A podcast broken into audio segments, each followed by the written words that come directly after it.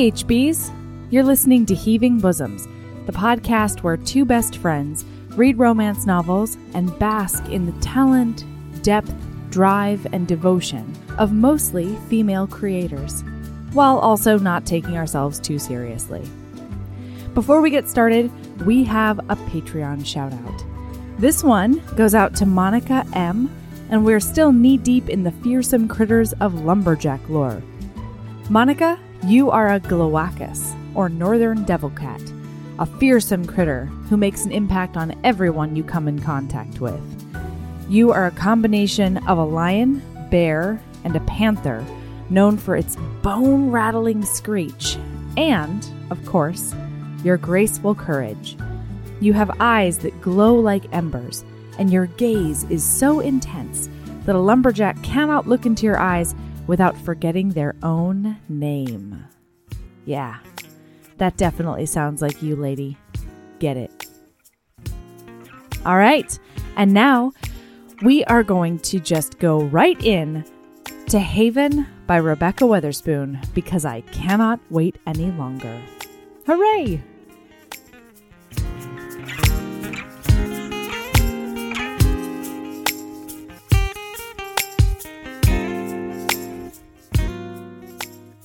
Hi, Erin. Hello, Melody. How are you? Doing great. How are you?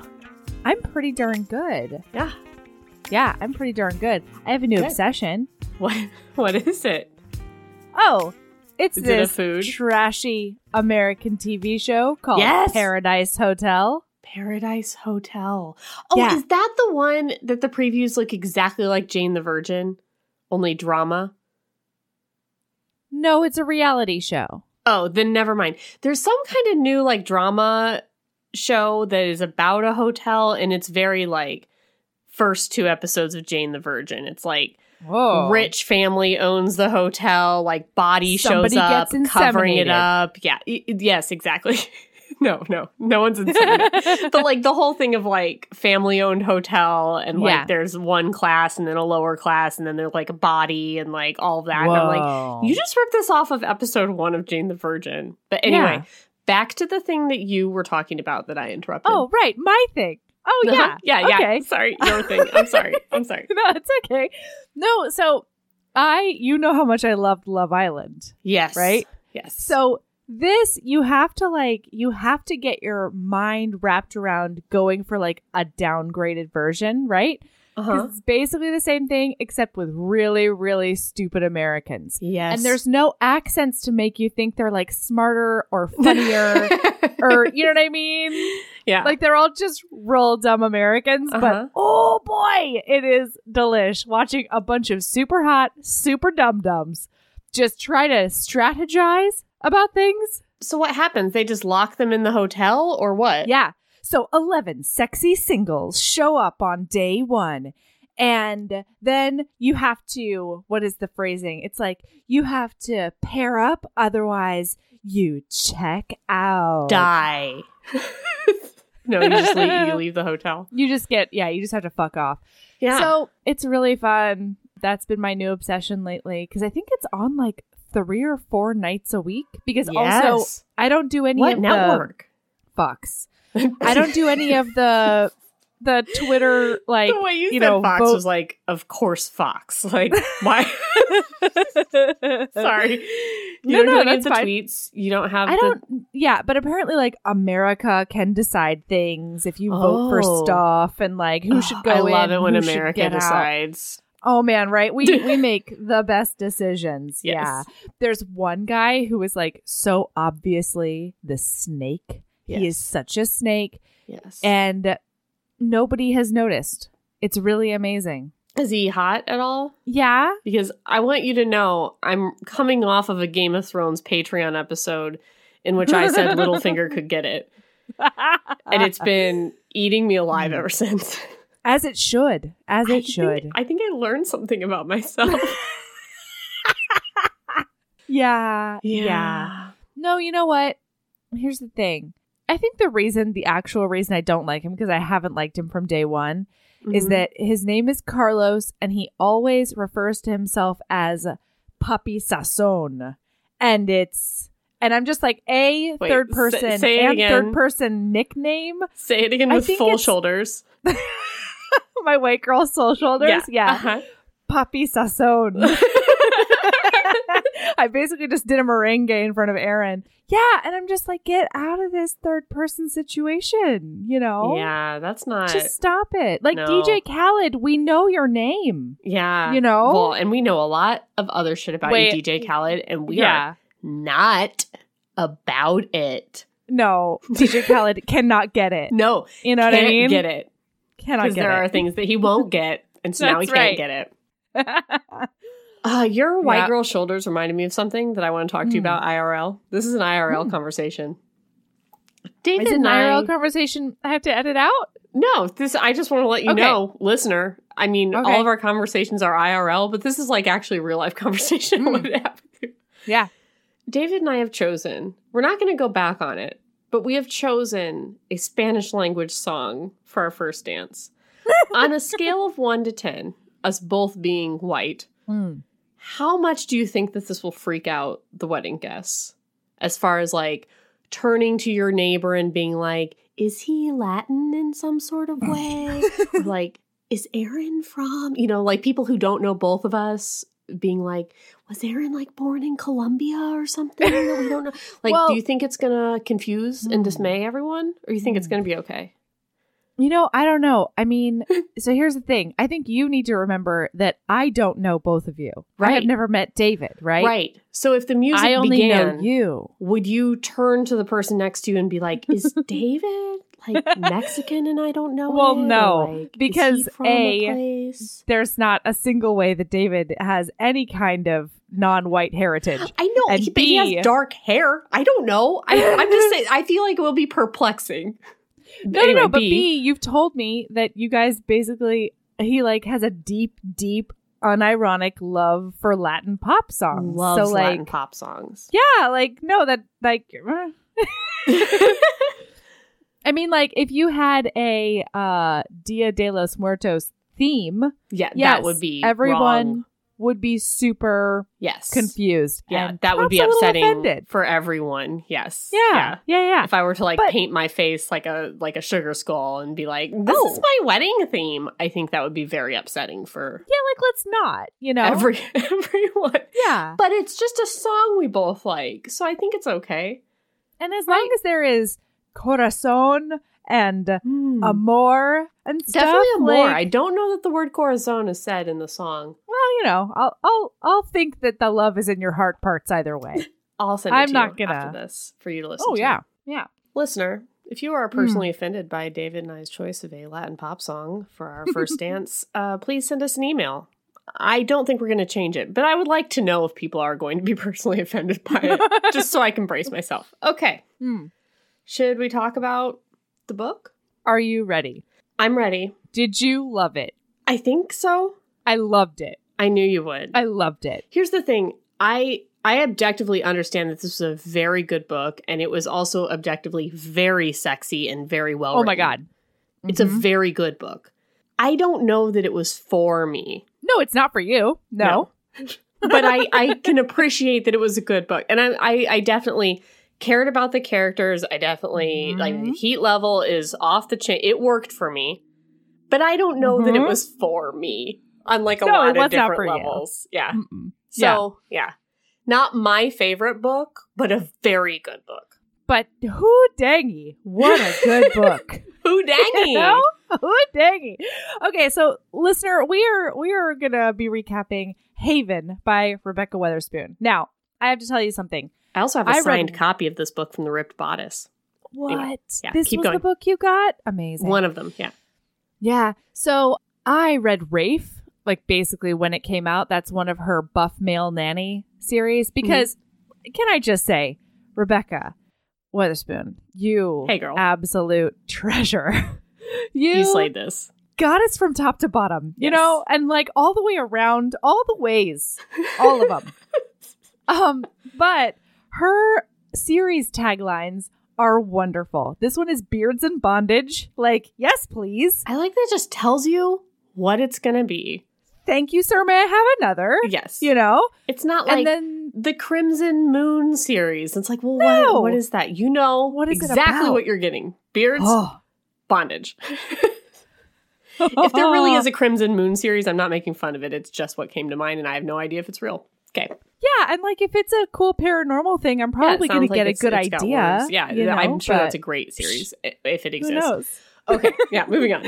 Yeah, and then the other one is the Buff Male Nanny series. Just like know everything What you're getting. cat nip, give it to me.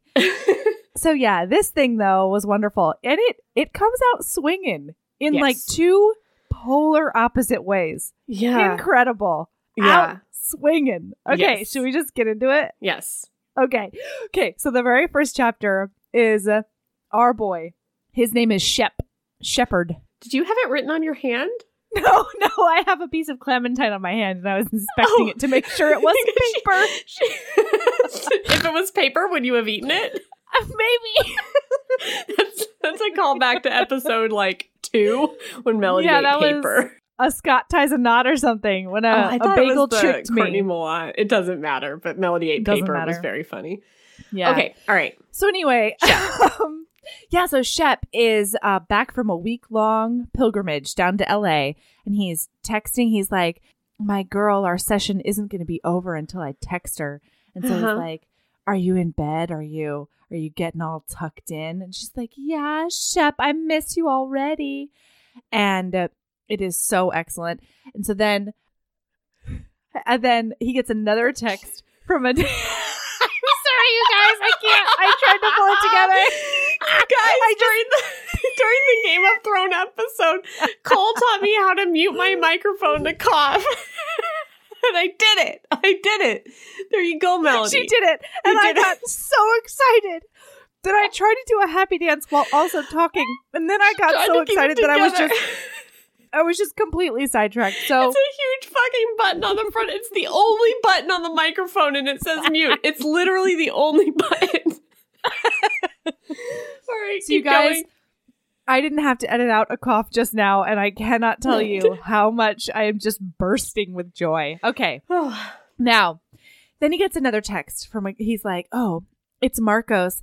And I'm about to put our girl to bed, and he gets a picture of her like splayed out in the bed with with marks on her inner thighs and all the goodness. and they're then like he gets straight up labia. picture.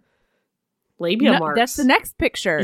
No, no, no, not labia marks. No, Yeah, I thought I thought it said pussy lips. he, yeah, he said marks on her inner thighs and then like bright red pussy lips because Sure, they had okay, been yeah. a doing it so much. Yes. Don't get me wrong. Also sounds uncomfortable, but seems to work for them. So then he gets a picture of Marcos like just about to lick her clit.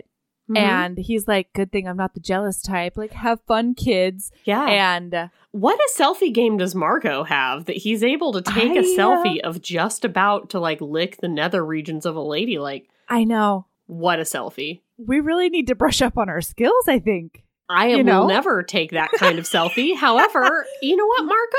More power to you. That's right. Do it. Woo. Woof. So, and that, you guys, that's the first taste we get. But that moment Yeah. when he looks at the picture and is just about to start jerking off Yeah. is when he hears the screams. it literally says, and that's when I heard the screaming. Yeah. Oh my God. It is serious business up in here. Somebody's pounding on his door. Somebody's like, help me, help me, please let me in. Blah! And so he goes to the door and he grabs his shotgun, which is always loaded because Yeah. he is mountain man. yes. And his dog is going crazy. And he opens up the door and this woman falls into his arms. And she's like all fucked up. She's super bloody. It is a mess. And she's like, he's trying to kill me. He's chasing me. And then she falls like on the floor. And then out of the tree line comes a deranged man covered in blood with a knife. And the guy is like, "Oh, looks like our our little game has come to an end. She found civilization." And Shep's like, "Do not move another inch or I will shoot you." And then he's like, "We can share her." yeah. And Shep's like, "Uh, no, don't move or I'll shoot you." And then guys, guess what? He moves. Mm-hmm. He comes closer. So Yeah. Shep has no he has no, no choice, but to but to shoot him, shoot him. right in the just center mass with a No. shotgun. First he misses. Ka-chow. He Oh, misses yeah. the first time. But then He he, shoots him. Bing boom bong. I knew it. This what Yep. this didn't start out great for me. I was like, oh womp womp. I listen, I this is my problem. It is my it is my problem. But I Yeah. just feel like this is not how this happens IRL and it's so super rare that you get like a deranged serial killer in a national Mhm. park. I think maybe like I don't know, five times in history, or like somebody who's like chasing a woman with a knife who's like playing a game with her of like, I'm gonna let you run and then I'm gonna catch you. There's been I'm, exactly hunting one you. of those. Um, right. I don't know what what I wished it was because how this usually plays out if a woman is Mm. banging on your door in the middle of the night and she's being chased by somebody is Mhm. she comes in, the guy's behind her and is like, "Hey, listen, that's my She's girlfriend. nuts. She's Yep. off her rocker. Like I was trying to sub. She's not on her meds. I'm trying to Yep. subdue her. That's how she got cut. Like, don't worry Yep. about it, man." And then you really have to make a decision of who's telling the truth here. And Well, I and wish a lot was- of times one male defers to the other. Yeah. Well, yeah. Yeah. I mean, that's how it usually ends up in my area of Right. but like it's I that that's fine. It's fine. It's not about that. It's not a book about that. It's it's a me problem. It's not a it's not a Rebekah Weatherspoon problem. I just I I wished it was a little less like deranged serial killer because it's just it doesn't happen and that bothered me. But boy, was it cinematic. It was great. You know what I'm I mean? sorry. It was great. It was great. This is a problem I personally have. Okay. Yeah, and that's fine. Segment You're a over. person with with serious law enforcement, like not only background, but it's like I don't know, eighty hours out of your week. well, I just yeah, and and the thing is like this this first chapter I was like, "Oh no, this is not going to be like nuanced in the least. This is going to be a very Mhm. like black and white." And I was completely wrong. But just so I you know. know, at the end of this chapter and the end of like probably the third chapter, I was like, Mhm. "Woof, this is going to be a slog." And I was real wrong about it. So, Yeah, the one thing that I did really like about it is that for most of the rest of the book, there isn't a lot of logistical bullshit as far as No. Uh-uh. law enforcement is uh-uh. concerned. It's just dealing with the trauma. Like it's the emotional rebuilding Yeah. rather than the rest of it. So it's it's really nice. But I had the same worry. I was just like, "Oh no, we're not going to have to like watch a trial you know or what? Maybe that's why it happened like this. So we don't have to watch a freaking trial and a full Fair. scale FBI investigation. Yeah, th- I didn't really a want jurisdictional nuance. war between the state and the feds and the brr, brr, brr, and what's his Yeah. face getting investigated and blah blah blah. You know, maybe that's the best choice for the book. Actually, probably it is. So It no, don't it listen definitely to me. is. Don't don't listen to me. listen to a different podcast. Don't do that. Listen to this one, but like not me. Just Mel. Mm.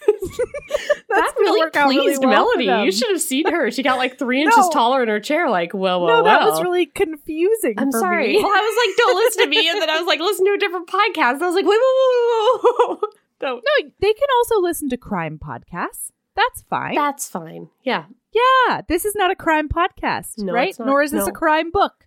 Not a crime book. Not a crime book. It's Just a romance includes a crime. it's Yeah. just a crime.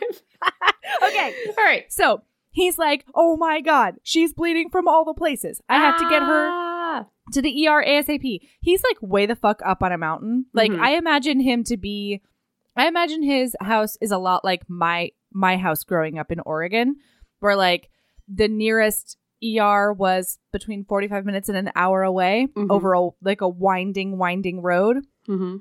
So, yeah, he's like trying to get her there as soon as possible because you don't wait for an ambulance in that scenario. Right. He's motoring. He's doing it. He's taking her down. He's trying to keep her conscious because she's sort of fading in and out. And so he asks her name. He finds out that her brother was with him and her brother told her to run and she listened and she's already feeling terrible about Uh-huh. that.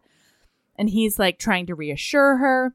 So he gets her down to the ER and they start taking care of her. They do all the things. They um they get him I don't know. There's a bunch of like, there's a bunch of stuff that just like happens in the first three chapters. That's very logistical. It's like Very. we're doing surgery on her now. You're waiting Yes. in the waiting room. Yes.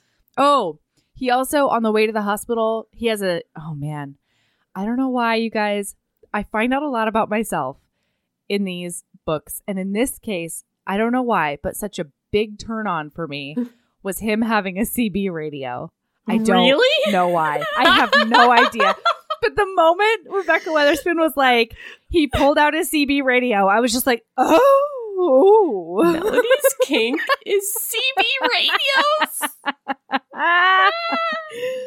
Uh, Just like, it's dukes that tell you to tell them, call them by their first name and I- CB radios. You know what? In this case, No I hard think it's just like it's like a it's like a competence boner. You know what I mean? Like he is just can taking care of business. He he can talk to any authority he wants to, and right now he's telling everybody to go find her brother. How hot is that? Uh, just That- like I mean, yes, that's that's hot. Yeah. I don't know. It's a competence boner thing. I, I don't know. It was a weird thing. Oh my gosh. And in the car, he asks if she wants him to hold her hand. And she doesn't like say anything. She just reaches for him. And it's one of the sweetest things in the whole wide world. Uh huh. So after the surgery, he goes to her room and he asks about her brother again. Uh, or she asks him, and he says Yeah. that he hasn't heard, but he's gonna stay with her until she falls asleep. And oh, these sweet. two, these two already. Yeah. Yeah. So chapter two is the sheriff interviewing him. He's got to go do that whole thing. He can't go back to his house because it is now a crime scene. There's a dead body in his front lawn. Okay. Wait. His poor dog I'm is sorry. in the bathroom. Sorry. Go. Interviews. Listen. Hey. Bing boom. Oh, this is a terrible interview. For, yeah, th- these sheriffs and the FBI agents, like I do not where know where they went to like interviewing or interrogation. I don't know. Hmm. It's bad. But that's not that's that's not anybody's fault. That's their fault. Bad sheriff. it is. But like he walks in and he's like, "Do I need a lawyer?" And they're like, "I don't know. Do you want one?" he's like, "Well, I didn't do anything wrong, so I guess I don't need a lawyer." Bing boom bong. You need a lawyer. You can't just Bing, go boom, in bong. there and clear the whole thing up. You can't handle that shit. It Don't doesn't do make it. you look guilty a to have a lawyer. Google up a comedy routine by Tom Segura called The First 48. You can't handle that shit. Don't talk to the cops. You're going to do 25 to life. That's what's like, shtick in that comedy It's bit. true. It's true. Doesn't matter It's if you didn't do anything wrong. Shep, get a lawyer. Also, Just get yourself a lawyer. the FBI agents are like routinely referred to as like total dicks throughout the whole second and third chapter. I knew that was going to get Tell you. me one thing they did that made them total dicks. Like, I dare you. Oh, I will. Are you Yeah. ready? Yeah. They didn't tell him that, that he could go see her. Of course he can't go see her. Still? He just murdered somebody. That's a huge investigation. There's been No, a double knew. homicide. They knew he didn't do anything bad. you can't just say then. I don't know. People who are involved in investigations can't hang out together in the hospital and like fucking hold each other and shit. You wait. No, no, no. Not then. I'm talking about when they were done with their investigation and leaving town. Yeah. They didn't tell him that she was being discharged Why should so that they? he could go see her. what? That's not their job. Yeah, but they knew. You know what I mean? They knew What that he wanted to go see her?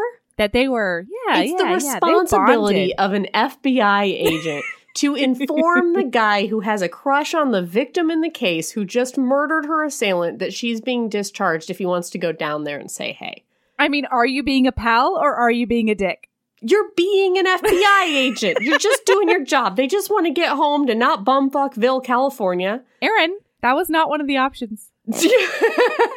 I said, are you being a pal or are you being a dick? You're being a pal to your friends and family back home who you want to I- get yeah. home to post Oh, haste. a- as if a one sentence, hey, she's out, would have like taken them a bunch of they time. They don't want him to go contact her. Are you kidding Yeah, I me? know. It's witness. they're dicks. Yeah.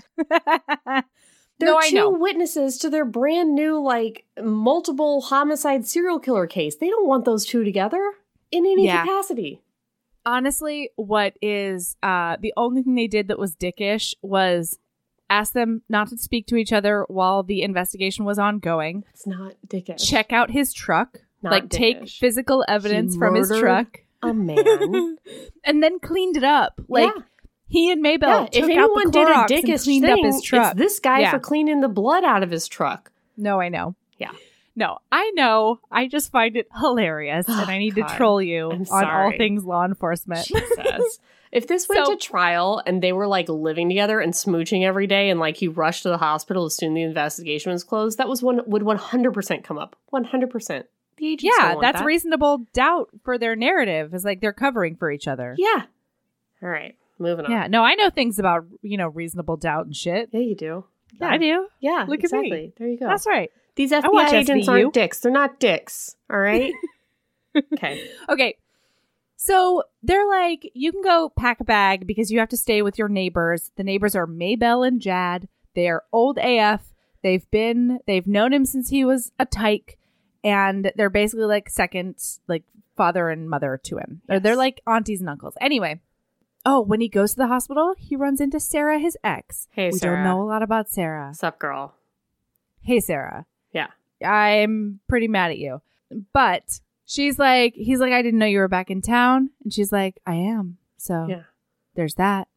And he's like, I mean- "Ugh." Like bird chirp.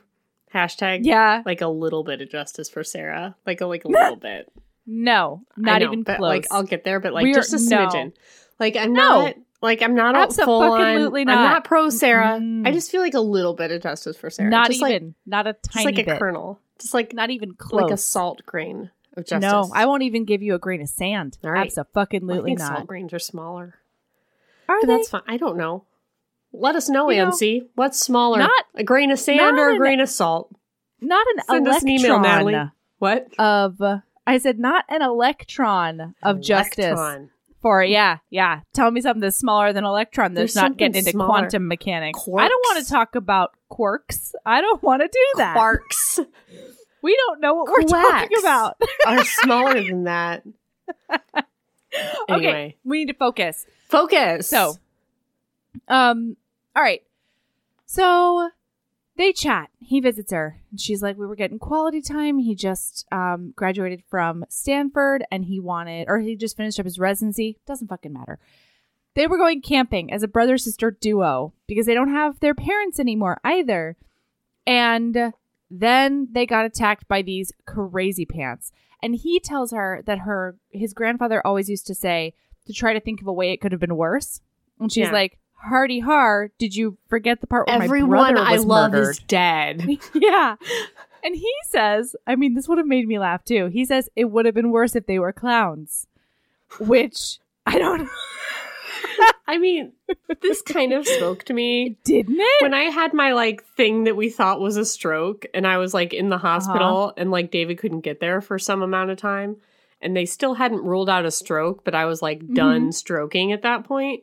And I'm like laying in the hospital bed, and he comes in and he kneels down beside me, takes my Mhm. hand, and Yeah. he said, What's your life insurance situation? Like, have you switched that over to me yet, or is that still your parents? David is so funny. Isn't that sweet? yep. Anyway, Yeah, clowns. That was funny. Yeah, so then the laughter turns into super cathartic tears. And then Mm. he said, This might be a podcast where I just read you the whole book because I have so many quotes that I pulled. I have this to. one is I know we just met, but do you want me to hold you? I'll do it happily. I'm only asking because I want it to be your choice. I figure you might do with some comforting. And then she says, please. And he gets into the bed and pulls her onto his lap. Mhm. And then they fall asleep, you guys. They fall asleep. And then they are waken, woken up, And then those super righteous dickish FBI, agents officers being like, "I'm sorry, they're in. in. the room together." To the orderly, and the orderly's like, "What? I don't understand anything." And they're like, "You run a real No, it's tight actually a fucking ship around here." I don't remember. Oh yeah, even it's actually worse. a Yeah, cop guarding the door. worse. I Yeah. know. Ugh. Yeah. And then they're rudely awakened, and he's pulled out of the room.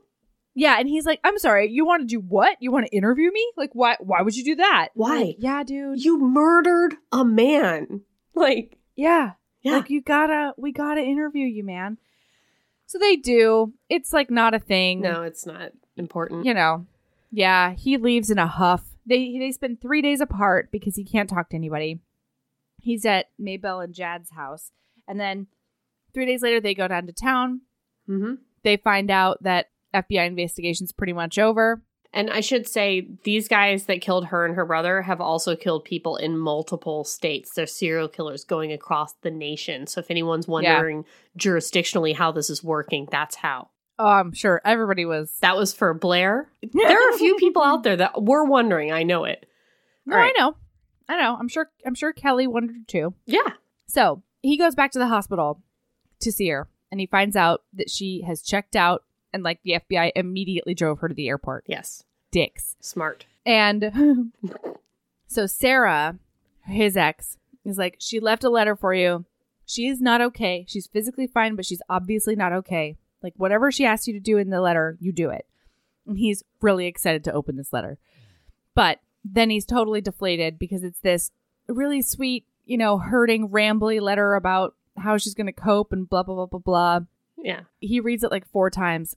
At the end of this chapter, it says, Her number doesn't magically appear. There isn't an email address or a website, no breadcrumbs to her cottage in the woods or her loft in the city. Sarah's right about a lot of things when it comes to me, but she doesn't know Claudia Cade. She's a fighter. She doesn't need me at all. She will be just fine. Ooh. But she does need him, you guys. She does, you guys. She, does. she needs him. And she needs his dick. Yes. Okay. It's big, too. Spoiler alert. The the penis parts Yes. are rather large. Yeah. Yes. Then we clip to Claudia's perspective, and I wish we would have had Claudia's perspective earlier in the book because I kind of felt like Mm. we were 20% in- into the book before we got a jump in perspective. Yeah. so I, I was liked like, it, though, because- No, totally, totally. But from like a writing slash reading experience Mhm. perspective, I'm kind of glad we didn't get like in the moment trauma because also this thing is all written in first person present. Yeah.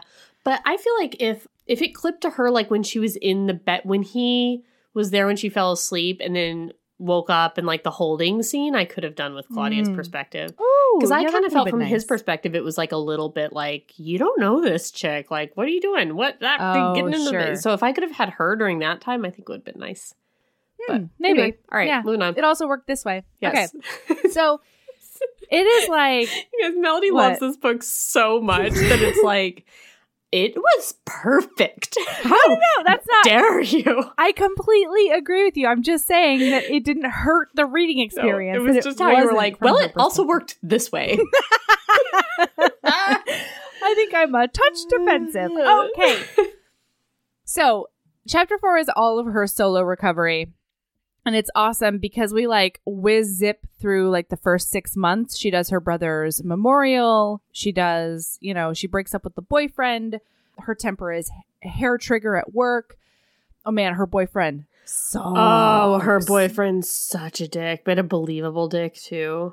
Oh I- my god, such a believable dick. Oh god. like let, let's just put it this way the very first night he gets back he's like why the fuck did you not call me that's Yeah. his first thing like come on man just like be uh it's not about you No. and then he's like oh are you tired do you want to snuggle here i'll he's the guy who says i'll just put on the mets game for, For you you. For you, you. asshole Yeah. Uh-huh. Oh man. The other day, um, because Mother's Day was happening, I can't remember what I was telling my mom about, but I was like, Oh yeah, I got this thing for Mother's Day and she she referenced the time that my one of the many times that my dad used to get her things that he wanted. So Uh-huh. like there was that one time she got the weed whacker Ooh. and she's just like, Are you fucking kidding me? Um, anyway, so um, by the sixth month, she's also quitting her job. We see a little bit of her therapy, and Mhm. she's like, I think I just need to like get out of here and do like a quest or something. Like I gotta, I got things I gotta do, and that's where that chapter ends. So then, you guys, Wait, I need I'm gonna do up? one more. And then I Yeah. swear it's over. I swear crime Oh. time with Erin is going to be done after this. oh sure, one. sure, sure, sure. Mhm. He admits to the crime in the serial killer confesses to the crime against Claudia and her brother. and the rest of them, right? No. Oh. And because of that, that's that's going to be if anything a guilty plea there's going to be no trial because he's admitted to it the case is airtight that's fine. So they extradite him to another case to stand trial for a triple murder that he has not admitted to. Okay. somehow claudia is mad about that. And she's like bureaucracy doesn't uh, give a shit about your feelings. Oh, I didn't catch that. isn't that the weirdest thing? It's like he confessed he's gonna if he, i don't understand i don't get it. I don't understand this is Yeah, a wouldn't you- phenomenon in the criminal justice system that people want a trial even when it's like they're gonna plead guilty yay for you they're gonna go to jail and you don't have to go through the the horrible trauma of going through a trial and testifying like all the horrible shit that that entails and then people are Mhm. like this is bullshit that they pled guilty and i don't get my trial it's like well that's not So I kind of No, surprised. you it- want- it's a real phenomenon, Not but to I was mention- surprised to see it in this book. I'm like, Claudia, you're a smart lady. Like, I don't know. Yeah. Anyway, Well, not to mention that you would think that because she has some semblance of closure, hmm she would want to give closure to the family who has had no idea who murdered their family out in the woods. You know what I mean? I mean, what it says is um, they don't tell you how long it takes to release a body or how long a federal prosecutor will take to tell you things you already know, like how there won't be a trial because your brother's killer confessed and they need to extradite him to another state to stand trial for a triple murder he won't cop to. The bureaucracy doesn't give a shit about your feelings. It's like, well, that federal prosecutor probably didn't know until that. You, what she's supposed to call her and give her like Right. false information. I just didn't. I'm like Claudia. Anyway, all right, that's the end. Crime time with Erin is done Yeah. for the rest of the book. I promise. Mhm. All right. I mean, it does take a really fucking long time. Mm-hmm. Like, Yeah. you know, the victims and everybody, everybody's in limbo for a really, really long time when anything happens in the cri- criminal justice system. And But- it's not because no one cares about your feelings, Claudia. That's not Yeah, the yeah, yeah. problem. Anyway, all right. No, but I also understand from that perspective being like, I wanted, I just wanted to bury my brother. You know? what I Oh mean? yeah, the the releasing the body So- thing I can get, but the not getting to do a trial thing is very weird to me. yeah, yeah. Okay, so then we're back in Shep's cabin where we all wanted to be from the very Ugh, beginning. thank Just you. Get me back to Get Shep's me cabin. back to Oh, boy. time. And he gets a call from the lady who works the diner because the lady who works the diner knows everything. um, always. Doesn't matter what lady, doesn't matter what diner. Mhm. They always know. So, Claudia's in town. She's on this gratitude tour. Mhm. And she was waiting for Shep to get there, but he was out in the woods. It was a whole thing. So he pretty much like makes sure his dog is fed, kinda, and then races down the mountain as fast as he can to go see her. He checks both of the overnight lodging places and he finds her at the second one. Uh-huh. She comes out because the front desk calls her. She comes out with these pink flowers and she's like, Pink is for gratitude. And they just sort of stare at each other because neither of them thought about what was going to happen Mhm. after they saw each other. And then he's like, Do you want to get out of here? She's like, Yes, yes, I do. hmm So they go to the bar, and he's like, "Oh man!" As soon as she walks through the door, before that though, he's like, "Whoa! I did not know what a fox she was. hmm Like, I only knew her bruised up and bloodied and bandaged, and you know, constantly crying. but yet he still has thought about her sexually many times since then Oh yeah, because he could see that one months. eye. He saw one sexy eye. one hazel eye and he just oh man yeah so they go to the bar together and she keeps on saying things like she knows this is crazy and he's like i'm right here with fine. you I'm good. like i don't think this is crazy at all and she tells him about quitting and dumping the boyfriend Oh, oh she man i love this She said I had nightmares. Is that what you're saying? oh she- no go ahead she asks if he has nightmares. Um, no, Hida, I don't remember. They they ask each other if they have nightmares, and they're both like, "Yeah, we both have nightmares from that night." And she's like, "I dumped my boyfriend and I quit my job." And he's like, "Because of the nightmares?" And she's like, "No, because neither of those things were making me feel better when I was awake." oh oh my god so good and then she goes i don't remember you being so tall and he says i don't remember you being so sexy Oh, And then you guys, I don't, I mean, this is another weird, weird swoony moment with Melody. She says, don't say things like that. And he says, I apologize. It won't happen again. my heart beats for. Oh, He tried it. She shut him down. He's like, "All right, fine by me." Yeah, done and done. So, oh man. And then he asks what she needs. And she says, I can't tell you. And he asks, Tell me what you need. And she says, I can't tell you. And then he just changes the subject because he says pushing her makes him a dick. So he's not going to do that. Oh man. And then she asks if he tried to find her.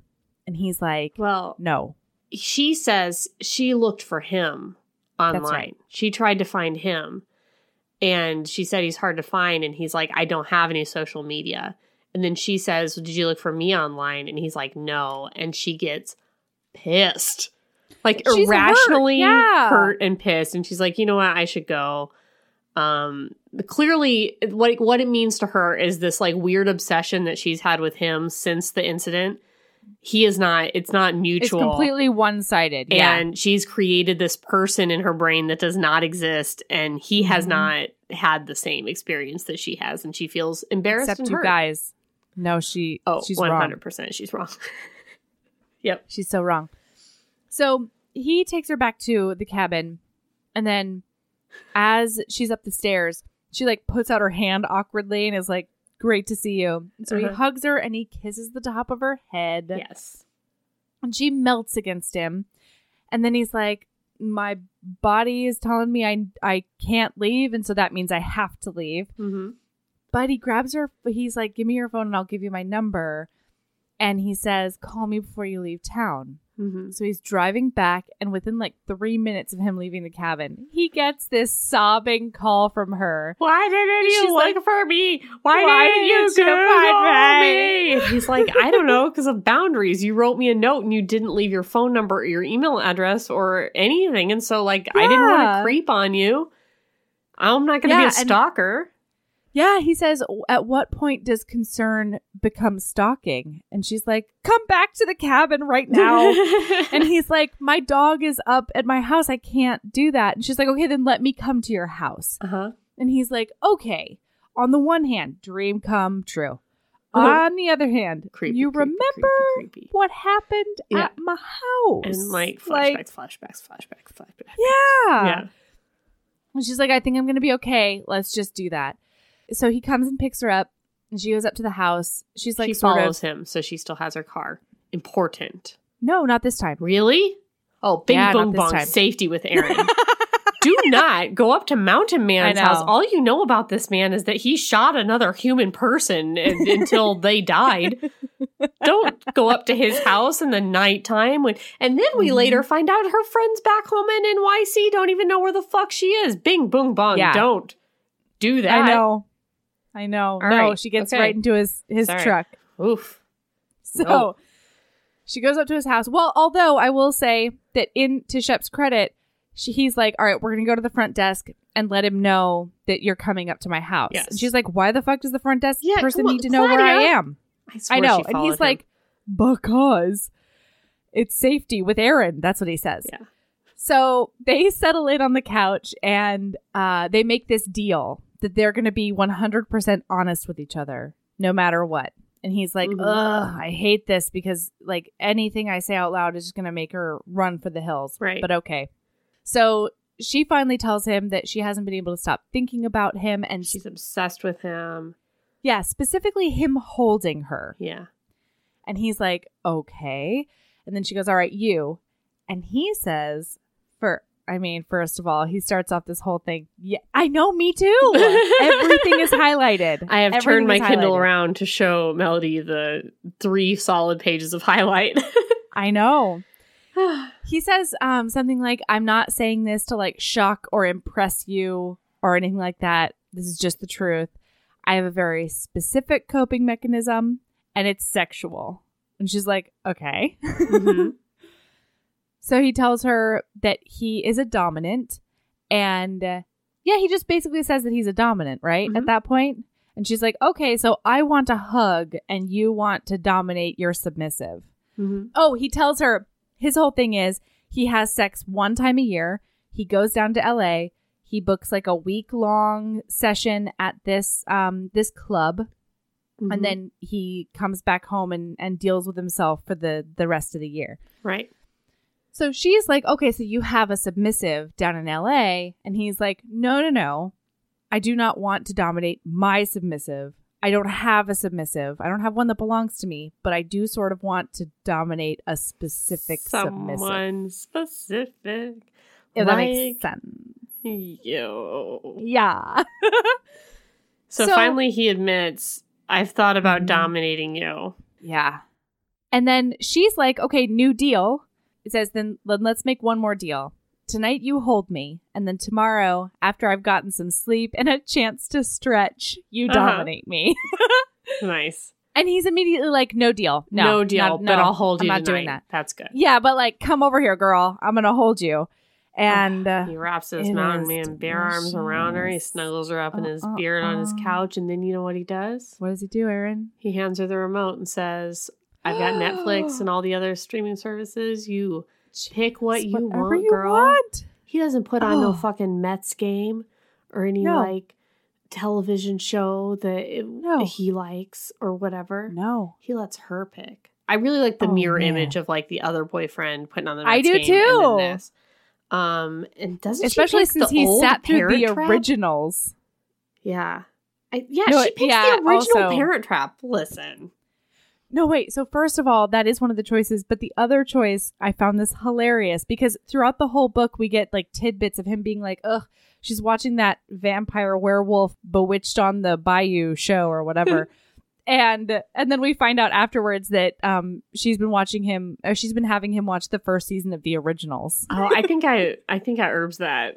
I mean, I got Oh, that there was some werewolf Loved show, it. but um, Yeah. but yeah, original Okay. Parent Trap. Mm, get that Lohan version.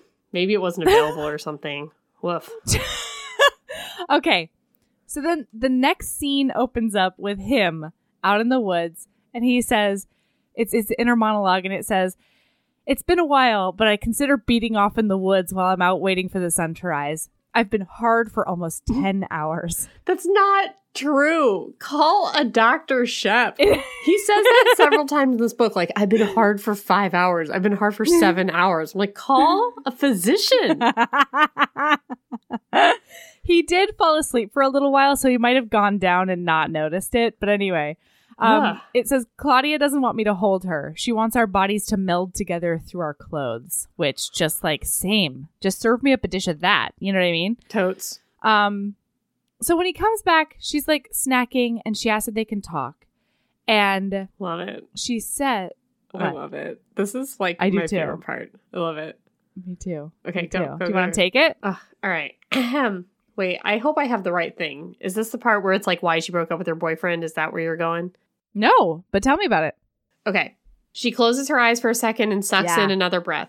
I was serious last night. While I'm not a member of a club or a professional, I'm not completely unfamiliar with the type of sex that you're describing.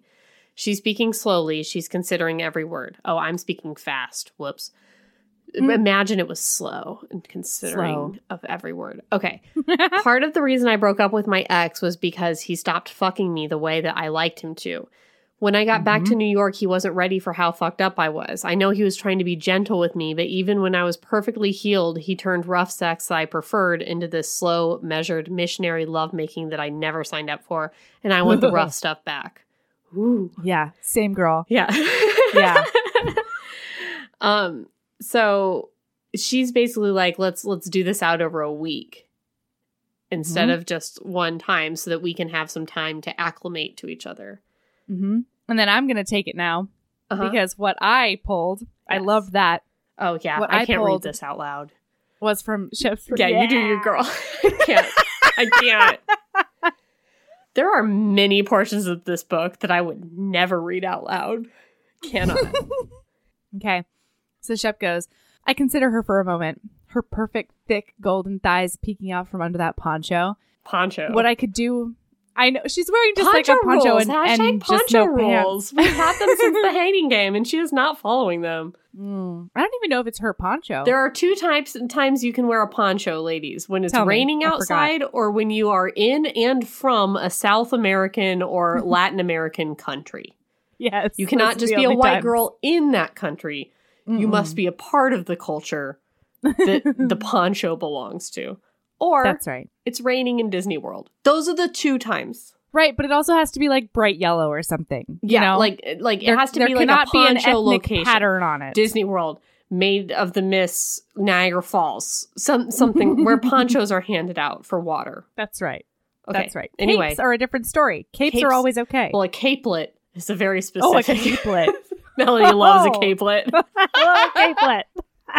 Don't even get her started on capelets. okay. anyway, so these golden thighs are doing what? Um, I'm sorry. They're peeking out from under her poncho. What I could do with my fist wrapped around that long black hair, that mouth.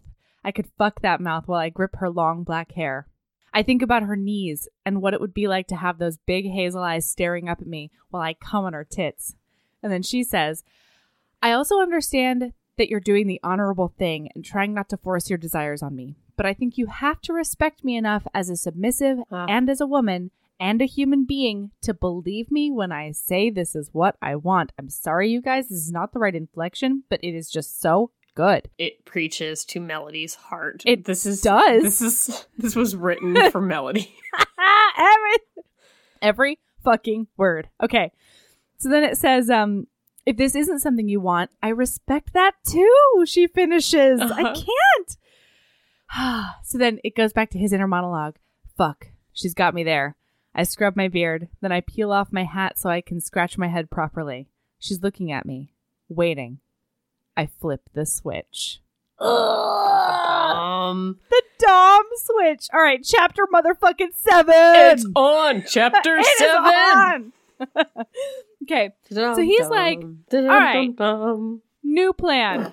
This is what he says. We go down the mountain for breakfast, and then I need to grab some condoms. We go to the lodges, and I fuck your brains out like I've been wanting to do for months. And if you still want to submit to me, you can check out of the lodges, follow me back up here with your rental car, and we'll make a week out of it. And then she's like, What if you're awful in bed, though? Uh-huh. And he just says, Well, then that's where we'll part Yeah, ways. But he, he's also kind of like, But okay, he's also bitch. like, all right, yeah. okay, okay, yeah, all right.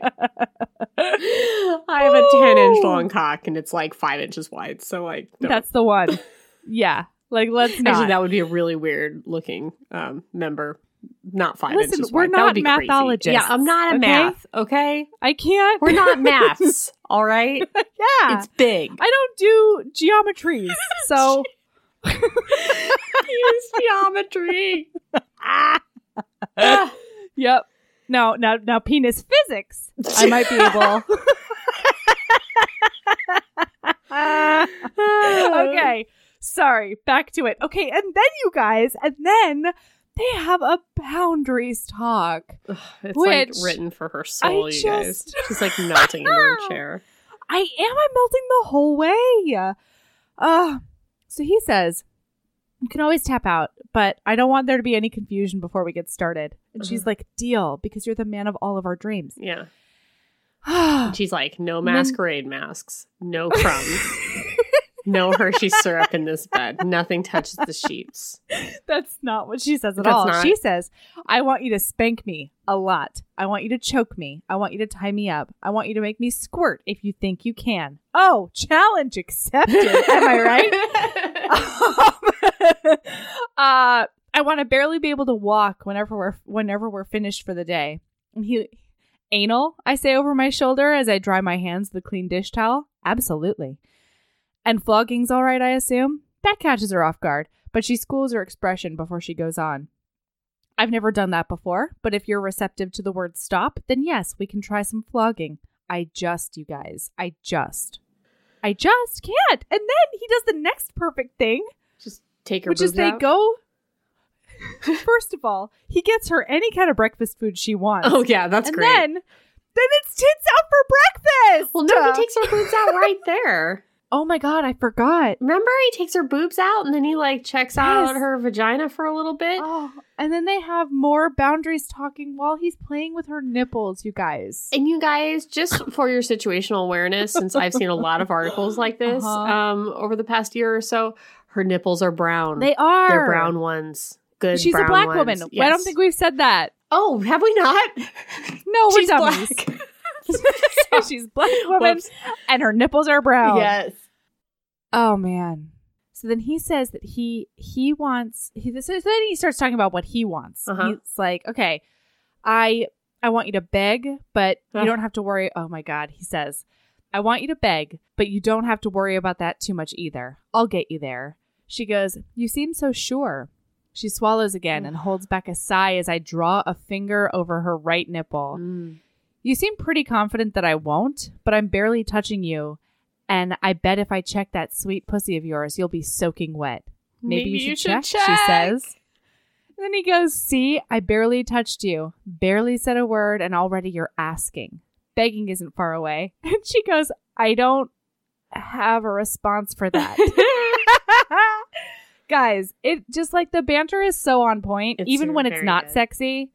It's so good. So then he reiterates the difference between submission and sadism, which is very important. He's like, what it sounds like you want is more in like the sadomasochistic realm. Uh-huh. What I want is just like submission. We can meet in the middle kind of thing. And she's like, all right, cool. Guys, then it's tits out, tits out for breakfast. Tits out for breakfast. Hashtag tits out for breakfast. I- tits out Yeah. for public breakfast. Tits, tits out for out breakfast, for breakfast in at the diner. At the only diner in town where everybody knows you. Tits Oh out. man. And I know what you're I thinking. love- How are tits out for breakfast? And the answer is because she's in He the a booth that faces the wall. Oh, but if anyone walks up to them, tits are out for break. Your boobs are out in England. No, he's he's on high alert the whole time in I that England so. Times garden. Oh my He's god. He's on high alert. There is a moment where Connie comes over and he's like, "Close your jacket," and she's like, like trying desperately to make sure her tits are back Oh in. And he's like, "I gave her way a lot of time. She's freaking out for no reason." if my tits were out for breakfast, I would be Oh. turning around so much that everyone would see my tits. like I would be unable to keep my cool. I would be like fully turned around, looking over the booth, exposing myself to everyone to make sure that no one saw. That's how Man, nervous I Erin, would be play about it tits cool. out for breakfast. Jeez. Anyway, so then, and then once the food comes, he starts playing with them, including but not limited to taking ice cubes out of his water and like putting them all over her nipples. Yes. And I don't know how you focus on your meal at that point, but that's fine. I'm fine with it. Like I'm here for it. And it should be said she that goes- she's very into this. She's Oh, yeah. very cool. She's like- she's not she's like freaked out by hissing and no, not at all. And she's like, I I don't think it's fair that you've seen my boobs and my pussy and I haven't seen that hard dick you talk about. Um, and it goes, I release her nipple and lick water off my fingers before I turn back to my breakfast. Do you want to see my cock? Yeah, I do. Finish eating and we'll make that happen. I just, I just. So then they go back to her cabin after breakfast. Yes. And you guys, it is on TM. TM. He wants to kick the door open, but he waits for her to like use her key or whatever stupid thing. Yeah. Ugh. Well, then, And it's not. If he kicked it open, it would be unsecured. I know. Then it wouldn't close. I Yeah, know. but, like, logistics. ugh. I know. So he Bird takes click. her inside. They're all they're all like they're just stripping off their clothes. fast, fast, fast, fast, fast. Oh my gosh. Oh, she also says earlier that he doesn't need to go get condoms because she brought a whole bag of them. just in and case. And he's just like, I know. And he's like, I fucking love a woman who's prepared. This is incredible. so they get undressed. He sits down in a chair and he ushers her over. She sits down right on his cock. And he takes he's out like, his this cock. and He's like, have a seat, and points at it. yeah. Yeah. Yeah. Uh-huh. Wait, before that, he's like, he's like, come over here because she flops down on the bed, and he's like, oh, you think you're not going to do any work at all? And she's like, I'm just waiting for instructions, which is obviously music to his ears. Uh-huh. And so then she walks up to him, and he's like, all right, stroke it. And so she hasn't like, I don't know, she hasn't looked at it question mark because he's like, Uh-huh. is it enough for you? And she's like, oh yeah, it's more than enough Uh-huh. and then like after she touches his penis. So this is very similar to the kink I discovered when we read Priest. Oh. That, Which I did not read Priest with you, so go on. Oh on. man. Which is well, Jenny Nordback and I agreed on this. She discovered this kink about herself, I think, during this book as well. Uh-huh. But The idea the that Jenny Nordback is still discovering kinks blows my mind. But yes. I love it. I mean, yeah, you know, sometimes it's CB radios, other times it's um, it's when the hero goes down on the heroine before he kisses her. oh yes, you've told me of this one. hmm Yeah, yeah, yeah. And in this case, I just love the fact that he has played with her tits a bunch. Uh-huh. Like played with her tits for like two hours. I think he poked her vagina a little bit too. He did oh, something Yeah. He, back at he the house. looked up in that. He looked up at that. Yeah. Uh, up in there. He Uh-huh. did. I don't think he touched though. oh, No, okay. I she thought he, I thought he like poked around in there a yeah. little bit. She. Mm-mm. she started touching herself, and she, he's like, "Did I tell you that you could start Oh, touching right, yourself?" remember, and I she's like. "Oh no, you didn't." Okay, fine, get my hand off my Yes, clit sir. immediately. I'm so sorry. um, yeah, and in this case, he's played with her tits a bunch, and then he's like, "Stroke it, touch my dick," Mm-hmm. and afterwards he kisses her. Mhm. It's super hot. Anyway, they start having sex on the chair. The chair breaks. He knows it's gonna break, so he like catches himself in this like sumo squat that's Uh-huh. really fucking hot. And then he takes her over to the bed and he puts her down, and then her her knees end up on her Mhm. chest because he says, "You guys," he says that he needs to go deep. Yeah. He needs to make sure she knows exactly what she's signing up for. She comes like a freight train. It's like a it's like a G spot orgasm of her wildest dreams. I don't even know, man. and then within like I think 30 seconds of them coming down from both their orgasms, he's like, "So, what do you think? Yeah. Are you uh you are you going to Yeah. submit to me? Are you like Are- leaving? am I- Good at sex? yeah.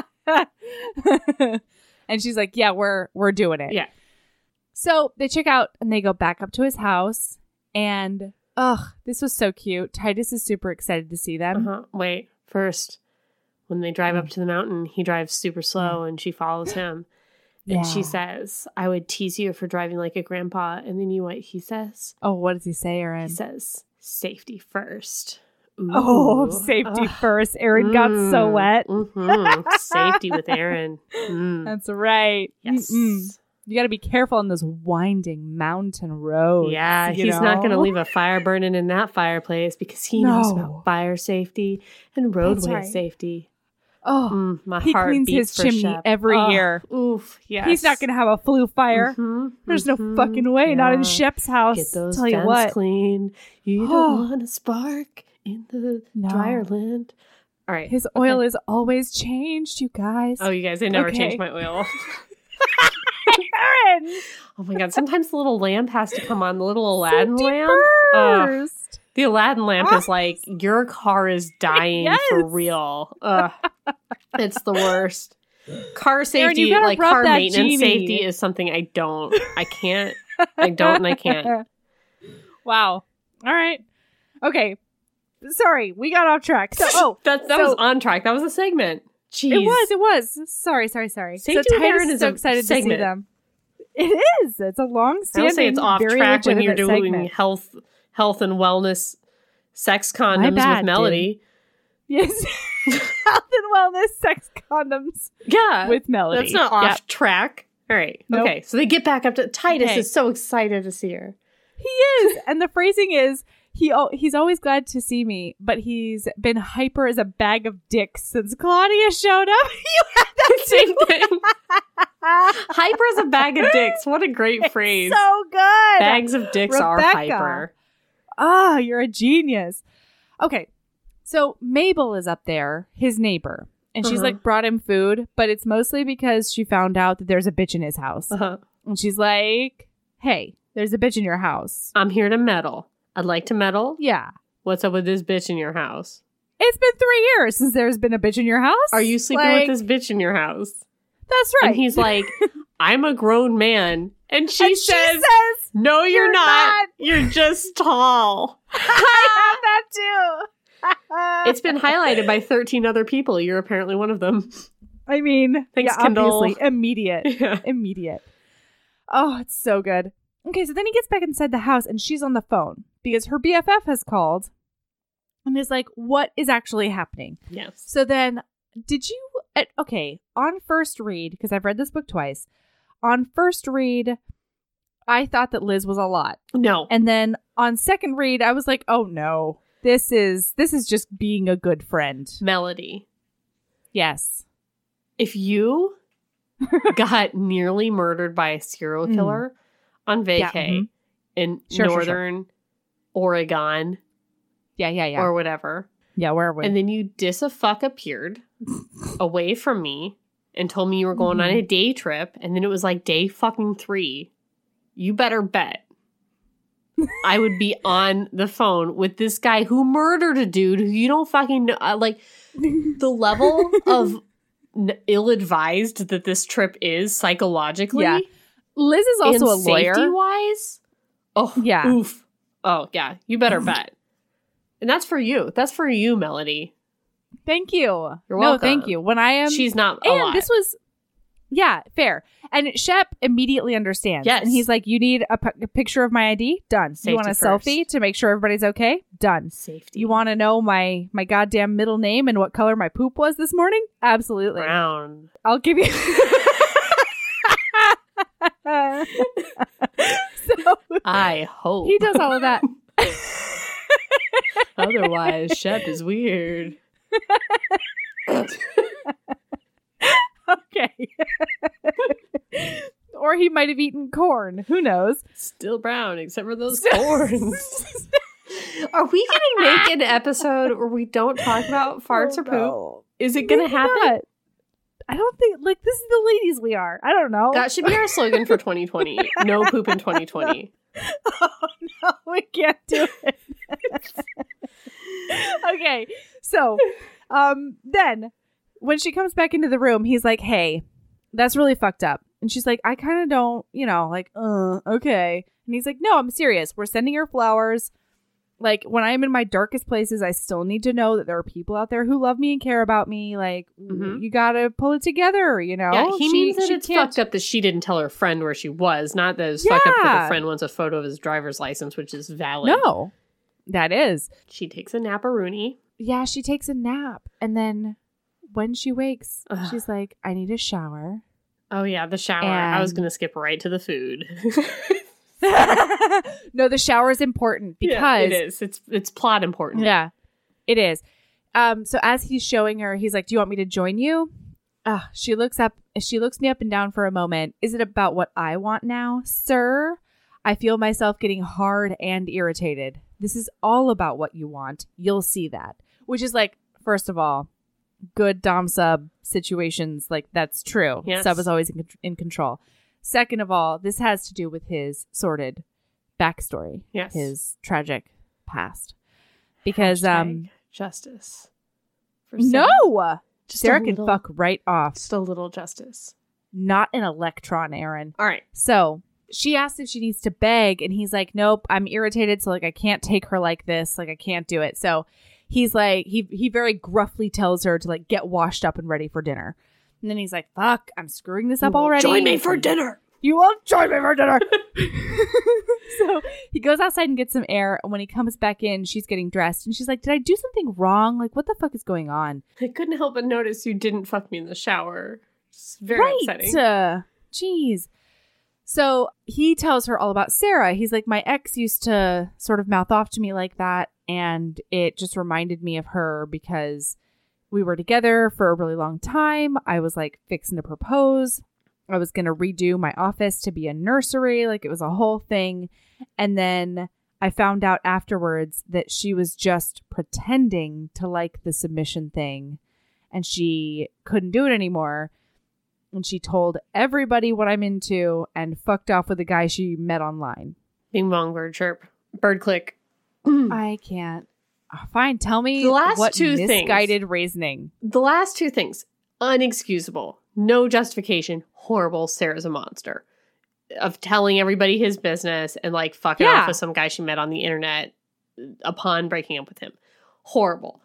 Also a monster to like pretend to be into things that you're not into. However, I can understand a situation where you're like very in love with a guy and you're trying very hard to be into the things that he's into and you don't feel comfortable saying I'm if you're if you're trying to be into it. And I kind of Yes. feel like Sarah was on this in this place where she really wanted Shep and she really wanted to be the person that he wanted her to be in the bedroom. Yeah.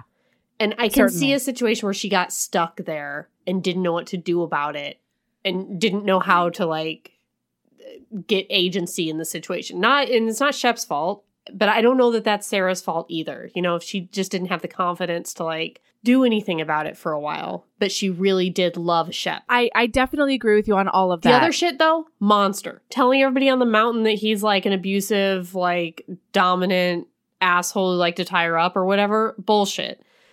But I do see getting Especially in trapped in, such a situation town. like that. Yeah. Yeah, So, but like, yeah. and I am a verbal processor, right? Mhm. So I understand the impulse to want to talk to your friends about whatever, Yeah. whatever. But in a super small town like that, like you get yourself a therapist who legally can't tell anybody else. and you process it with that person. The fact that like everybody th- thinks that he's like some hermit monster who lives up on the mountain and everybody's scared of him after she breaks up with No, him that's bullshit. and like it's leaves horrible. him. It's horrible. So not okay. No. Not an electron. The first part fine. Yeah. Like I I can definitely see where you're coming from there. And if it had just been that, if it had just been she was what does Dan Savage say? It's the GGG? um, price of admission. yeah. Mhm. Yeah, she was trying to be GGG. Yeah, she's trying to pay the price of admission. She's trying to do it for him. And if you've said, I'm okay with doing it, I'm into this, I'm good, and then you find out that you're not, I can see getting into a space where you can't you can't bring yourself to tell your partner. yeah, because it's a huge because you know it's a deal breaker. Yeah. you know that like that's probably the end of the relationship. Yeah. That's really really tough. Mhm. Yeah. The rest of it though, how Yeah, fucking just dare just you? a kernel of justice for Sarah. That's all. I just I just wanted no. to no, no. a quark of All right. justice. A quack Not of quark. justice. a Schmerger of justice for Sarah. Okay.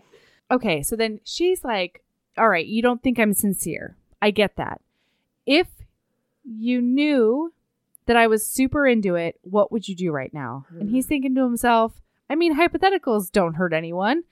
So he says that he would tell her to get down on her knees and he would fuck her face. And so she immediately gets down on her knees because she's still naked from her shower. It's brilliant. Uh-huh.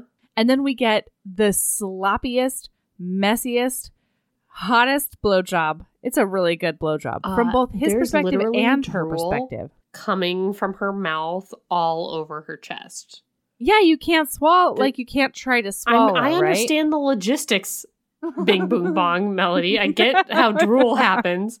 However, I have very rarely read a romance novel that describes the drool. I loved it. I, I, I liked it too. I mean, Fucking and I also it. liked that he, it wasn't this one, but maybe the next one where he addressed it. Oh, it was the ball gag Mhm. where he's like, listen, Yeah. you're going to drool with this Yeah, in. don't try to stop it. Don't stop it. Don't worry about it. Because I can also see if Mhm. she's not done that before, being very embarrassed Yeah. by this situation. You know, it's like he yeah. did a really good job of um her through this. Oh nope, nope. Would you like to listen to a paragraph? I would always. I know he means business when he says this is the only way he think, can do things. I don't want to freak Shep out by letting him know that I have no fucking idea what I'm doing. She's never done this particular thing. You have it highlighted as well? Yep. I don't want to scare him off. I want him to fuck me. I want him to show me what he needs, especially since he's already given me exactly what I need focus, attention, a touch that isn't hesitant or incomplete. We made a deal. He wants me on my knees. He's got me on my knees. Mm. Oh Yeah. so good. So it's really good. So it's super good. And then as he's like putting his dick back in his pants, she starts touching herself and he's like, "Oh, you want to come?" And he he picks her up by her hair, Mhm. so hot, walks her by her hair to the bedroom, and then he immediately goes down on her. It is so good. And then after she comes though, he stands up and he says, "Finish cleaning up," and then he leaves the room. There was a part of that where he just kind of like threw a rag at her and was like, finish cleaning up, where I was like, ooh, that's pretty sexy. but like, I realized. I realized in real life it wouldn't be, but like reading about it, I No, I was know. like, hmm. Clean yourself up. Whoa. In real life, I would be like, "Excuse me," but like I on know, the page, I, I was know. like, "Hmm." Yeah, it was really good. It worked for me here. Okay, but then he realizes how it came off, and so as, after he cooks her a super yummy dinner, he cooks her like garlic butter steak or something. so good with like mashed potatoes and like a, a salad. Yeah. There was there was a salad involved that I could talk about Oh, for yeah. a little bit. Um, I it's know. very fresh. I know. It was a It's marinade. so fresh. Um, it was great. the steak was marinated. Yeah. hmm Yeah. Anyway, so he though is like, "How are you feeling?" And she's like, "I'm feeling good. That was excellent. I really liked that." And he goes, "Well, I'm feeling really guilty because there's this thing called aftercare, and I did not do any with you. I just threw a rag at you and said, "Finish cleaning up," and then fucked off." True. It it is like he should feel bad about this because it's not the way you're supposed to do things. So he's like, there are rules. I didn't, I didn't, I didn't mean to. Yeah, and so then she's like, well, what's your plan for the rest of the night? After she reassures him that she's totally fine, Right. and he reassures her that he's gonna do better from now Right. on. He's like, well, I guess that we gotta shop for some toys and other stuff because, oh boy. And then Upon biting into her steak, she wonders what was wrong with Sarah because he's, in fact, the perfect man. And I can't say that I disagree, frankly. She didn't like being a submissive. Yeah, yeah, yeah, yeah. Yeah, that would be the the price It's was too high, right? Yeah. But it works for Claudia. Yes. So she's mystified. Yes. You know? Okay. So then during dinner, he takes Titus out and he comes back to her like in a in a like mid meltdown. She's freaking out because he wasn't in the house with her. She's like scared Mhm. and she's also scared because she's feeling really dependent on him Right. and she's like i know that i need to face my issues but it feels so good to be around you i feel like i'm addicted i feel like this is what a crackhead would feel like i think is the actual phrasing Uh huh. and then she says that oh do you, yeah you have all this Of highlighted what she too? wants? yeah go ahead oh no Oh, no okay. not yet i'm not there yet Okay. Because she says instead of like looking my aunt my monster in the eye and even assessing it for any weaknesses i just want to hop on a treadmill and run away and like hope that you're on the treadmill with me Mhm. and he looks at her and he says i'm already on the treadmill with you oh the the healing They're battling treadmill. the same demons together they are with bondage Sexily. sex. oh it's so yummy okay yeah do you do you want to read what she wants or do you want me to read what she wants You is should this something read you can it. read you should read it. okay. so I feel he like keeps asking her. you know this voice. I don't know if I agree with that, but you know, I would cast you in this role. Go for it. fair, fair. Let's do a just line reading. mystery alive, shall we, Sorry. Erin? okay. So, um, he keeps asking her to tell him what she wants and what she needs, and she won't do it. And then finally, she breaks down and she goes, I want you to hurt me. I want you to degrade me. I want you to turn me into a nothing little slut and then build me back up again. I want to feel something that isn't this for as long as possible. I need something to break. I need something in me to finally shatter. I couldn't get myself there at home, and everyone around me was all about pushing me forward. But you can give me this. I know you can. It still doesn't make it okay for me to ask you to do it. And uh, oh boy. And so, guys, he just walks over and get him gets himself a bungee cord Uh-huh. and then he ties up her hands behind her back and then he grabs a pair of scissors and he's like i hope you don't like this outfit and he cuts her fucking clothes off Wait. he just opens them in all the right places go ahead erin When he says, I hope you don't like this sweater, he starts cutting before she can say anything. she doesn't need to say anything But, like, what if that's her favorite sweater? she can get a new one I just, oh erin is not about it I would be angry if somebody cut my clothes off and did not ask me first. yeah fair. What if it's her favorite Fair. sweater? I don't know What if that's the sweater that Miles gave her? Miles is the brother for her birthday last year, and that's the last thing he ever gave her. well i think that she would have said something when she saw the scissors I don't know. I don't know. Like, what else is he doing with the scissors if not super sexily cutting off all of my clothes? she clothes? seems pretty fucking surprised when he starts cutting her sweater off. Eh, whatever. Anyway, if you are a man listening to this or a woman who likes to cut thing, actually anyone listening to this, ask If you permission before you cut clothes off. That's all I have to say about that. Yeah, fair. Yeah. Anyway, you want to know what he does with the leggings, you guys? He just cuts himself a hole. Just a hole. It's so good. It's the leggings of Melody's dreams. And if you don't makes her crotchless understand that, leggings. what episode was that? Crotchless leggings episode. I think that was a Tiffany Reisz. That was, I think, um, her Halloween treat, maybe. Very early episode. Melody It talked was. a lot about crotchless leggings in a way that we thought It was my lady love. no one would listen to the podcast. Oh yeah, I was like, should I cut this out because I don't think anyone will listen to the podcast. Turns out it was the moment that a lot of people were like. I found my people. Ah, all right. Okay. All right. So then he tells her to get down on her knees and he walks from the kitchen onto the couch and then he's like, come over here on your knees. So she grouses the whole way. She's like, Oh, I'm gonna fucking it. bite you when I get So over mad. there. And he I'm can just so see the top of her head bouncing behind the. He's like, I know she's pissed at me, but I see the top of her head like bobbing up and down as she like over on her knees Trudges over around the knees. kitchen island. Oh, I loved it. It was so funny. yep. She's like, I'm gonna bite you when I get over there. I loved it. So then she's kneeling in front of him. He picks her up to go get a condom and then picks her back up and takes it, takes her back to the couch to be in the exact same position. It's so funny. And then he takes his cock out and he's like, it's not going to suck itself. and uh, I was here for it. Then he puts a condom on and he's like, There you go, I wrapped it up. Take a seat. That's right. Take a seat. Oh, man. And then she says, I've changed my mind. She's a little Yeah. coy. I don't really want to anymore. I would rather play Yeah. a board game. Do you have any? And Uh huh. uh, he fucks that right out of her. and he goes, "Oh yeah," because he can tell that she's joking. Yeah, like she's there's joking. no, yeah, it's not, it's not anything that made my consent hackles go up at all. Um, and so he like just forces her down onto his cock, and she's like, "Oh man," and. Uh, Oh man, there's a little bit of a finger inside the asshole situation Yeah, happening. That happens. Ugh, it is delightful.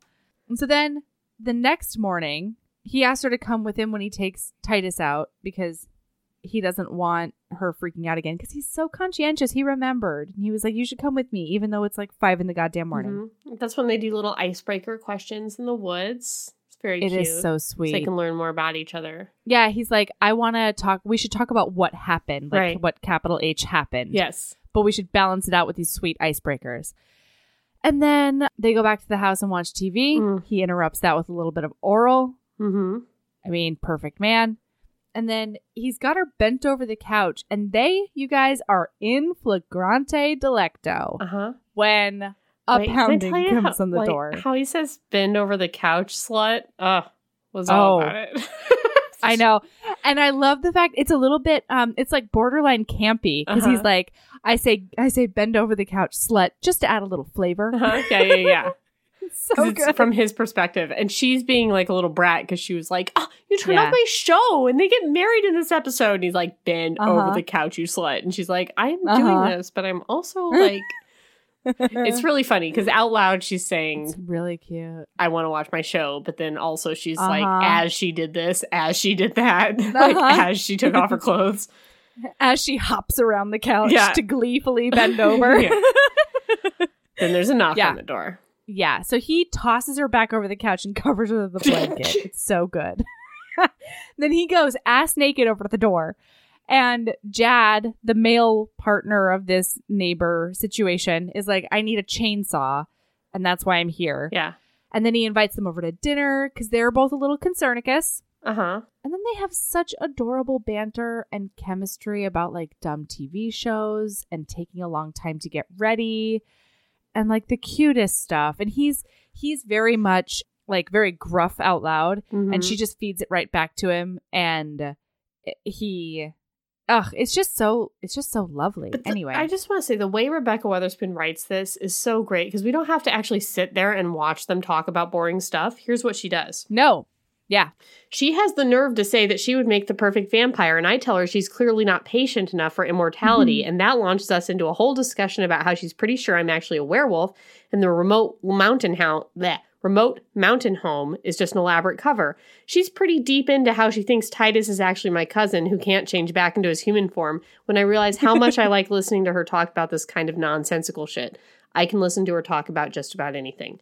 That could have Oh. taken 10 pages of shit I didn't give a Yeah. shit about, but instead it took one paragraph. Thank you, Rebekah. And we got an insight into his feelings for her Yeah. at the same time. Masterful. Great. It's it's so good. Congratulations.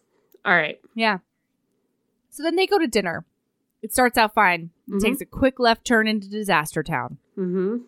Jad is like, everybody here needs to have several seats. You have not had a lady up to your cabin. They keep talking about having visitors. Uh-huh. Yeah. it's like, and he's just like, stop treating me like I'm some sort of serial killer. hmm I just had I just shared something about myself with the woman that I loved and she spread it all over town as if I'm as if I'm some sort of villain. Right. And I can have anybody over at my house that I want and like this is not appropriate, you know? And they and Jad, it's kind of sad because there's a moment where he's like, "We want something for you that's healthy and safe and wonderful." And like having the woman that you murdered someone for 6 months ago Mhm. over at your house to fuck for a week doesn't seem like the best start. Fair. and like he's not He's wrong. not wrong. It's maybe not a conversation to have in front of Claudia. Certainly not. Yeah. Yeah. I don't I wouldn't call that dinner conversation. Maybe. You know? Just not in front of her. I feel like it's weird. She's sitting right there. Yeah. Yeah, yeah, yeah. So anyway, he's like, We're leaving, goodbye. And when they go back to the house, he's like quiet and a little tense, and she talks him down. Mhm. And they end up having this really sweet night where he snuggles her and they like get totally naked and she lays on top of him and they snuggle for a really long time. Then they go to bed like after after some pretty fun sex. yes. They go to bed and she wakes up in the middle of the night from a bad dream.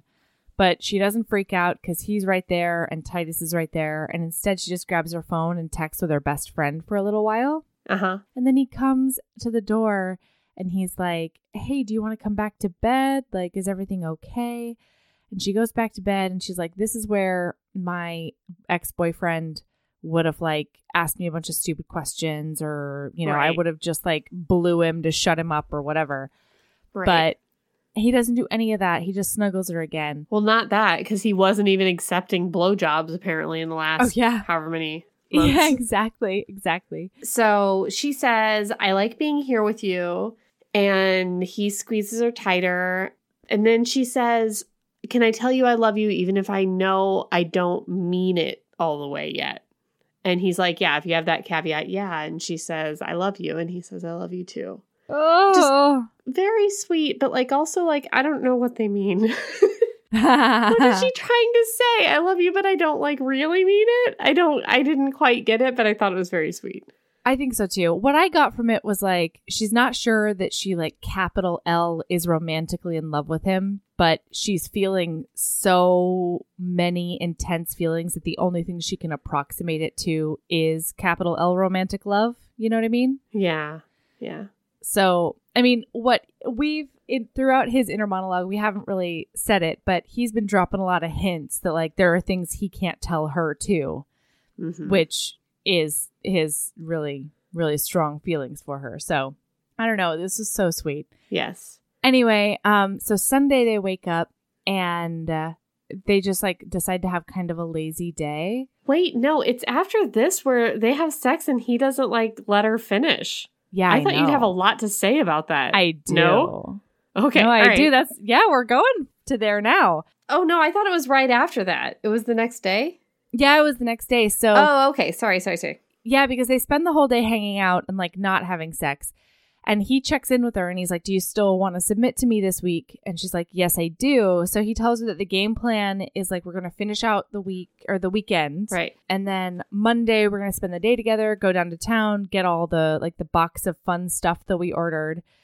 And he asks her for a safe word. And then he's like, Listen, I am realizing some things about myself, and that is that I mm-hmm. really, really like being with you, and I am not used to you mouthing off. I'm used to having like a submissive who knows what's going on and who like lives that lifestyle. And so Right. I really like you mouthing off, but I also know that you need to be punished for it. And I think I've figured out something that isn't like a backhanded punishment for myself too, right? Right. Yeah. So th- so go ahead. wait, wait. What do you mean? Go ahead. Oh, I thought you were going to talk about it. I thought you here I I didn't have much of a problem with it, but I every time in the past when somebody hasn't let somebody else have an orgasm, you have gone into like a mindless rage. And so I just kind of assumed that you were going to go into like a mindless rage. Yeah, Is that no, I- not the case? No, I think this I think this hero broke me. I think your only hard limit is not having an orgasm. Is that not is that not the case? Um, yeah, maybe. I don't know. No, I have other hard limits. Thank you very much.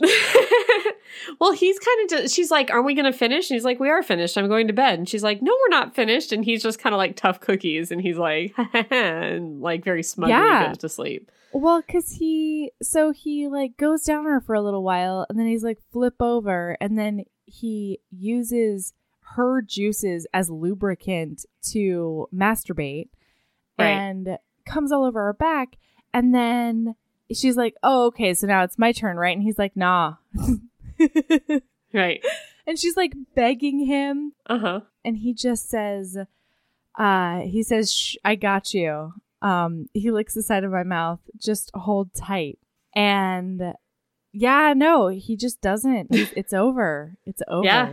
It's over. Yeah, and then he keeps on whispering soon which i think i would Uh-huh. lose my mind about like absolutely Right. lose my mind like when is soon you Yeah. know I need to know the time of day that this is going to finish up. yeah yeah yeah But then the next day we have they go out into the forest. Isn't that the next Mhm. day? Okay. So I- they no well n- no wait Oh, okay.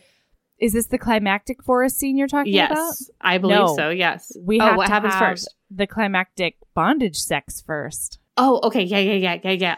Okay. Yeah, so they go down into town and they get their box of goodies and Right. they spend the whole day together and it's really fucking sweet. And then they come back up to the house and he unpacks everything. They're going through all the toys. He's explaining everything that he purchased. I don't know. So he chooses, what does he choose?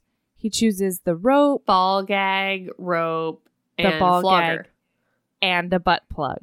Oh yeah, yeah. And then she has the flogger? No, she has the butt plug. He does rope, ball gag, Yes. flogger. And then she puts a metal, a huge metal butt plug with a jewel on the bottom Yeah. and adds it to the stack, kind of like demurely, like "Hmm, pop. maybe. And then um he's like, have you ever had one of these in before? And she's like, no. But like clearly she's done anal before because she says Right. earlier in the like she's very cool with anal. Um, and you would think if it was her first time, she would have said something about that in the limits discussion. especially considering his monster cock. Right.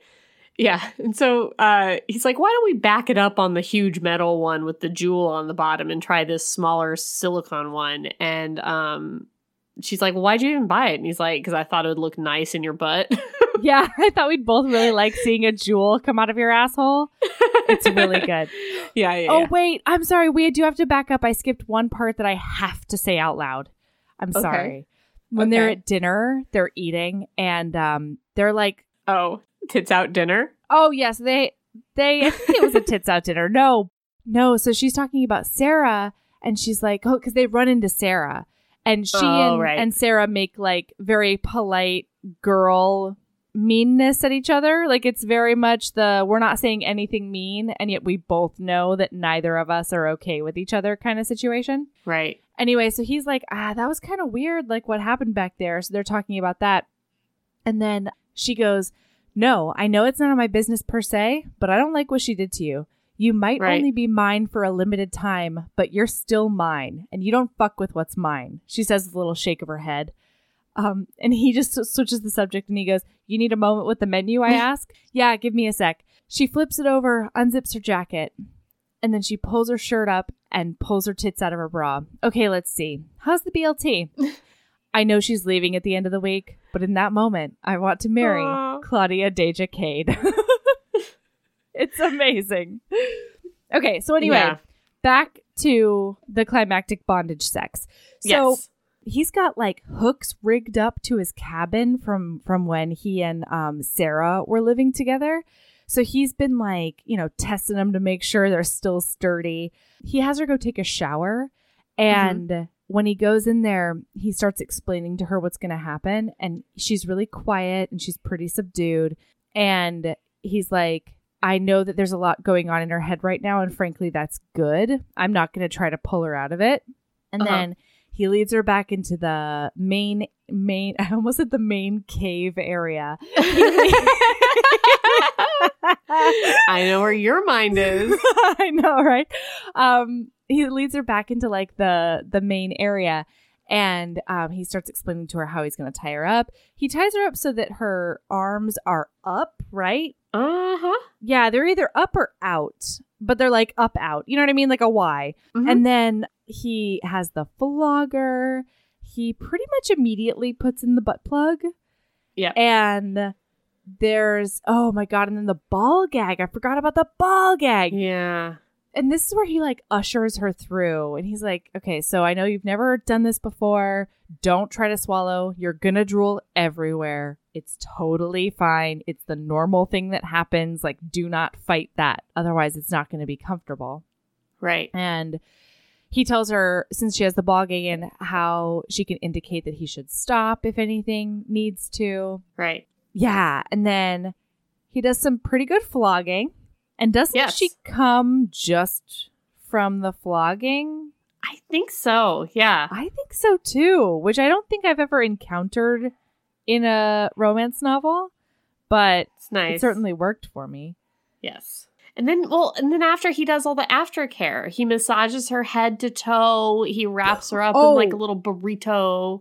Wait, I'm sorry. The second time she comes is because they he actually before this she had been saying in her head like I don't want to use condoms anymore and he picks up Mhm. on that and he's like you don't want me to use the condom and she's like yeah but like not in the stupid way because they're having vaginal right, sex. right, right, And so this time he he has anal with her right. and I don't think he uses a condom but like that's already been discussed. Anyway, Yes. it's really super good. And then afterwards, yeah, he also bought some massage oil. Yes. All the way to her fingers and her toes, he massages her.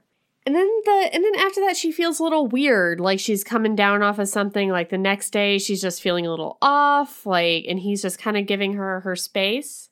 Well, during Mhm. aftercare, she's sobbing. Right.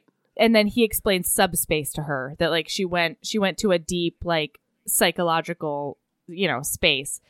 And so she's coming off of that. And then I forget, oh fuck, what's it called? I want to say it was like sub drop or something yes, like that. sub drop. That's exactly Yeah. it. So the next day, well, it's kind of like, um, you know, after you get drunk or like maybe after you do Molly or something. It's very similar. It's like all It's your sort of like a serotonin's wiped hangover. out. Yeah. Yeah. yeah. yeah. so I can't even. I'm sorry. I'm I'm so upset that I didn't take notes on that scene. I was like reading it so I was so riveted that I couldn't take notes and now I feel like I I didn't give them the full spectrum of how good that bondage No, that's fine. was. But it was really good. It was good. Um, Man. and then he takes care of her. And then the next day, she's just feeling a little bit like the sub drop thing. Mhm. And they go out to the woods on a little hike. Yeah. And the first thing that happens is she sees a couple, an Asian man and a black woman. They kind of give them advice on like where to go and stuff. And it makes her mm-hmm. feel a little bit uneasy. I don't know if it's because she saw somebody who reminded her of herself and she was thinking about herself when she was walking out here and the killer attacked her. I don't know if it's because they encountered another person out there and she didn't I think it- expect to. Yeah, I think it was just that she remembered that other people could be there. You Yeah, know, like just- in that area.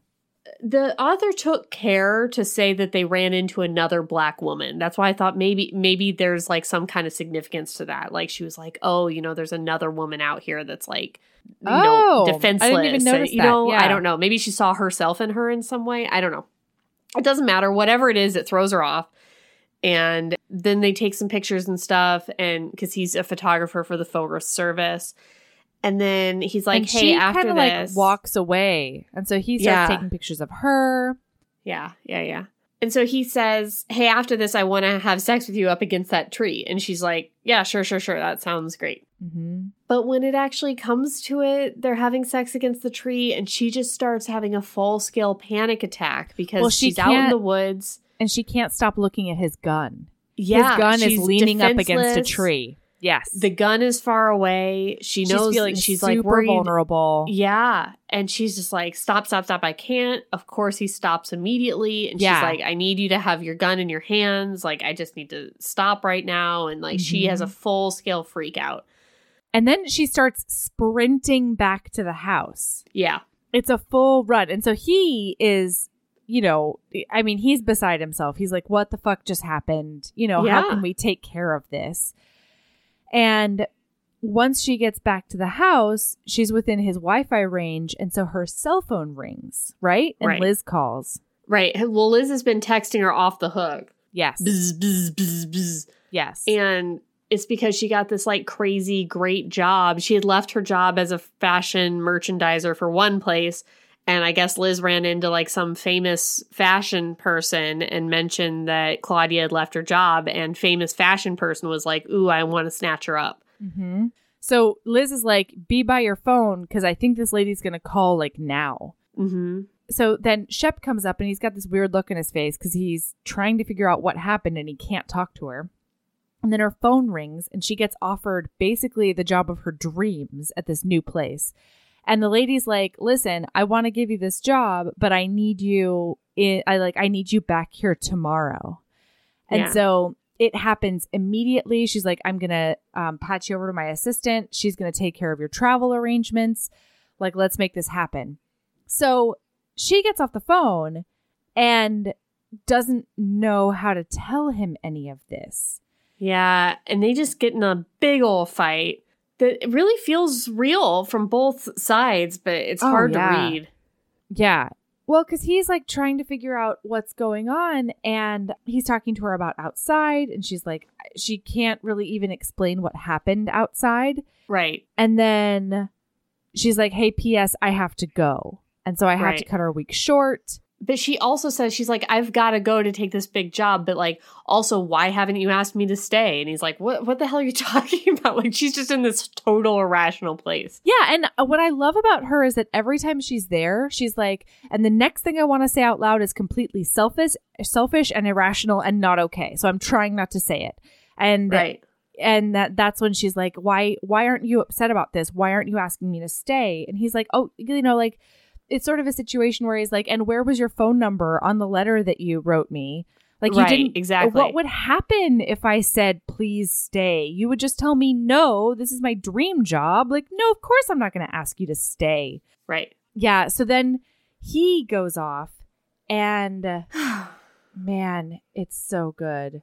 And he ends, he goes off on this thing of like, Hey, that guy's dead that tried mm-hmm. to kill you and your brother, and you still don't feel safe with me. You want me to have a gun in my hand all the time? Like, I'm not always going to have a gun in my hand all the time. Like, you Yeah. need to work through this. And he ends this whole monologue by telling her that he loves her.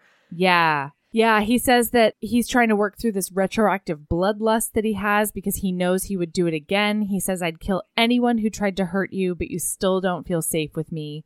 And she's like, That's not it. And then she goes, You're off the hook. Like, you saved my life. You're off the hook. And he says, He shouts, I love you. Right. And my chest feels like it snaps so hard, my mouth clamps shut. And then he goes, I love you, he says again. And that's not your fault. That's all on me yeah. but it's true and I am definitely on the hook. Oh. Ugh. Yeah. So, then then she they leaves. go to the airport. Ugh. and she just texts him, "Hey, I'm taking my plane's taking off," and then that's it. And when he's thinking about it, he says he, he doesn't hear from her again, and he thinks my dick isn't a magic wand. This is what we always talk about in these books Yes. of like somebody has a psychological issue, and then all of a sudden there's a magic penis that solves their psychology Right. problem. And I was really worried that was going to happen in Me this too. book. Hmm But then he thinks to himself, my dick isn't a magic wand. I wasn't going to save her. I wasn't going to heal her with my kisses or however much I decided to jizz all over her back.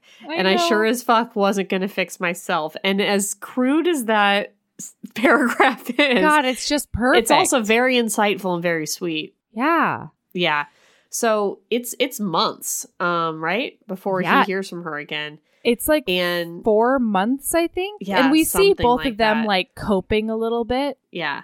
but yeah, he makes up with Maybell and Jad, and it's really good. Like that's a really good section too. Yeah. She also talks to Liz. Liz kind of the friend, she kind of tells her to go out there after really talking it through, going through all the details with her. Yeah, and like all the pictures of them together, like their beautiful selfies and blah. yeah. It's so sweet. And then it still doesn't happen for a really long time because our girl needs to get her ducks in a row. Yes. And so it says the morning of the third Saturday in December, I get a phone call. And it's Connie mm-hmm. once again from the diner. God bless Connie. Connie knows everyone. Connie knows all. Anyway, Yeah. Claudia's back. So he's like, "What the fuck could she possibly be doing here?" And then she he realizes, "Oh, she's definitely pregnant. That's what happened. Yeah. She's pregnant, and that's why she's back." So Right. like when he walks into the diner and she's standing there looking, by the way, fierce, full face makeup, new manicure, total designer, Gucci, everything. Ugh. Now that she's like famous fashion person, Uh huh. and the first thing he says is like, "What are you pregnant? What's going on?" Well, yeah, because he's funny. pissed, and he. Sh- I mean, like, I get that, and he's like Mr. Cranky Pants anyway. Like on a good day, he's Mr. Gruff Cranky Pants. right. So anyway, she takes him back to the their booth, and I God, I love them because she's like, "Hey, I have a plan. This is my plan. I want to be with you. I realized that while I was getting my shit together and getting this new job, I want to be with you for real." And he sort of reacts in this really angry way. And she goes, What do I need to get my tits out? Like, will that be better if we have this conversation in our booth with my tits out? And he's like, Jesus, God, no, you keep, you put those tits, you keep them. I got to be able to think straight. It's so yeah, cute. stop it with your tits out. Gah. Um, yeah. And so she is just like, listen, I already told my job that we're getting married. We don't actually have to do that, but like I was just making sure they knew I was serious about this. right. She sets it up so that she can do two weeks in the office and then two weeks remote out in their beautiful Right. sex cabin. And she's like, I really want to build a life with you. And also, I'm not, I don't want to have kids right now, but if you're open to it, I think you would be an amazing stay at home dad uh huh. in four or five years. And he's just like, just like What? scowling at her. And uh, this keeps going and going and going. And then finally, he just gets up and he goes to the front door. And then he pauses, and she's like obviously crying in the booth or like just about to cry or something. He pauses and she turns around and he goes, What are you coming or not? yeah. Uh, great. yeah. And the book And that's pretty much, yeah, it ends with him going, I can't believe you think that I would, uh, I've got protein and carbs up at my house. I don't know why I Mhm. would wait more hours to fuck my future wife. Like, we should just go do that now. I should. It just Ah. reminded me the end of this book. Uh, trigger warning: scar kissing. And I think I'm the only one that needs that trigger warning. But there is scar kissing in this book. Um, for anyone out there who may need to know that, because scar kissing grosses me out, as know we what? learned in um, Breast Cancer Survivor and the Beast. What was the actual name of that book? Eh, That's, that was it. What's No, it was, that it was, uh, Christmas Christmas, on Crimson Mountain. On Crimson Mountain, yes. Yes. Underrated episode, you guys. I think our least listened to episode, which is a shame because it's one of my favorites. It is an underrated episode. Yeah. Oh, that bitch chopping vegetables or like letting those kids chop those vegetables. All that child book. neglect. I Oh, can't. it's so funny. oh man, Erin. Yes. I loved this thing. I did too. to finish. I did too. I loved it. I loved that it started I out happen- with Kiss I the Girls and then it chapter got four sexy. to finish. chapter four to finish. I loved it. Yeah, I know. Oh man. I loved it even then because you know I'm a sucker for some serial killers. You know it. Ugh. Oof. I know. Oof. All right, Erin. What's your lady love this week? Do you remember when my lady love was the terrible Canadian film Little Italy, starring yes, I Hayden watched it. Did I tell you that? Did you watch it? yeah, we should do a Patreon. Yeah. Oh God, yes. Um, that could maybe get Cole to be a patron. Probably not. Ooh. Um, so it was recommended to me as a terrible movie by Cole, and I recommended on the podcast. I don't think anyone listened to it because I or uh, watched it because I feel like um people There would be a cult things when, like you say to do Oh, stop so, it. no, it's not that I'm bitter. It's that like I'm having that emotion of like when your friend Bitterness? gets validation for something or like gets an award or something like that, and then like you don't, and you have like an intense reaction of like like jealousy and bitterness and No, Bitterness? It's not, it's not bitterness, but it's more like just like feeling left out and like angry about like being angry that your friend has something you don't. Like that's what I feel. Mm. Not bitter. Mhm. Um, but anyway, so Mhm. I listened to Cole told me that they had a "How did this get made?" episode about it, and I had never listened to that podcast before, even though you I've heard tons and tons about it. Same. But um, and actually, our podcast has been compared to being in the same kind of like family or feel as that one. Oh, Even though like they're just talking about terrible things and like nagging on everything, but it's kind of a similar vibe, I think. sure. sure, Did sure. you know that um June Diane Raphael of Gracie and Frankie Mm, fame? mm, mm. Yeah, is is on married that to the guy with a gap tooth. Yeah, because Well, it's not yeah. that. I didn't know she was on that podcast. I knew Paul Scheer was, but I didn't know that she was too. Yeah, it's a it's Um, a um it's a little husband wife uh dream team project I with had no like idea. a bunch of other people. Yeah. Um but yeah, they did one about Little Italy. It is hilarious. So if you did go out and watch that movie after I said to um listen to that podcast and then immediately listen to the one about From Justin to Kelly, another one of my very favorite terrible movies, and then immediately go listen to the one about Speed 2 Cruise Control, which is another one of my very favorite terrible movies. Did you know that there wasn't a script for Speed 2 Cruise Control? It was I just all know that. improv? That's nuts. No wonder it was terrible. It's in Anyway, I mean, that's all right. That's my amazing. lady love. I've had a lot of fun listening to uh, those three episodes of that podcast. Nice, All right, nice. what's yours? I have I have two. One is beware of psychic vampires. No, what? Yep. Okay. Nope. So I, you know, I'm a big fan of the of last podcast on the left. I love those Yes. dudes.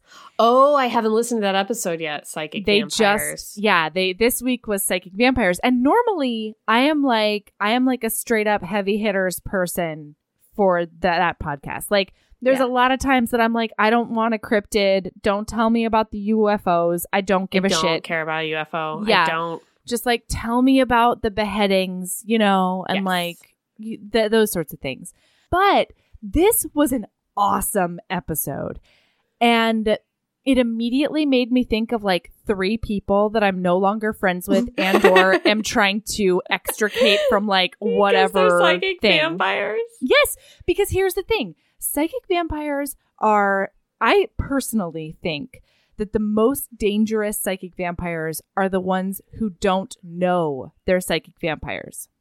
Because if Hmm. you do know and you like that's how you operate, then there's some like burden to get consent and like have a have an energy partner, if you will. You know what I mean? To feed off of. sure. Whereas unknowing psychic vampires are just a an energy suck on anyone they come in contact with because they don't know they're doing it.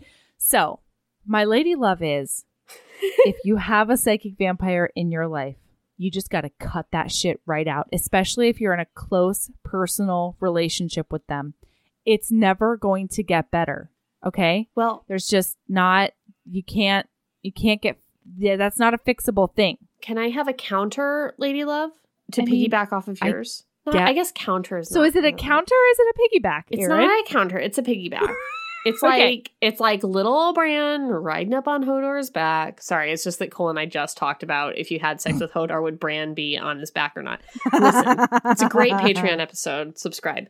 Yeah. Um, Cole said that he'd be on Hodor's back giving him snacks. anyway, the TV show version of What We Do in the Shadows, the vampire show with Jemaine Clement and Mhm. um, uh, Taika Waititi, yeah. The TV show version added a psychic vampire character. So there are three regular vampires and then a psychic vampire whose name I can't remember, but he just like sits in it. He just like works in an office job and he's like totally normal.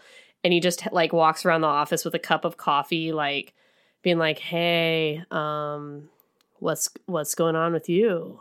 Yeah. Wednesday. Wednesday, am I right? You know, and then like as he walks away for like the person just like slowly like turns into a C shaped person and like goes down on their desk.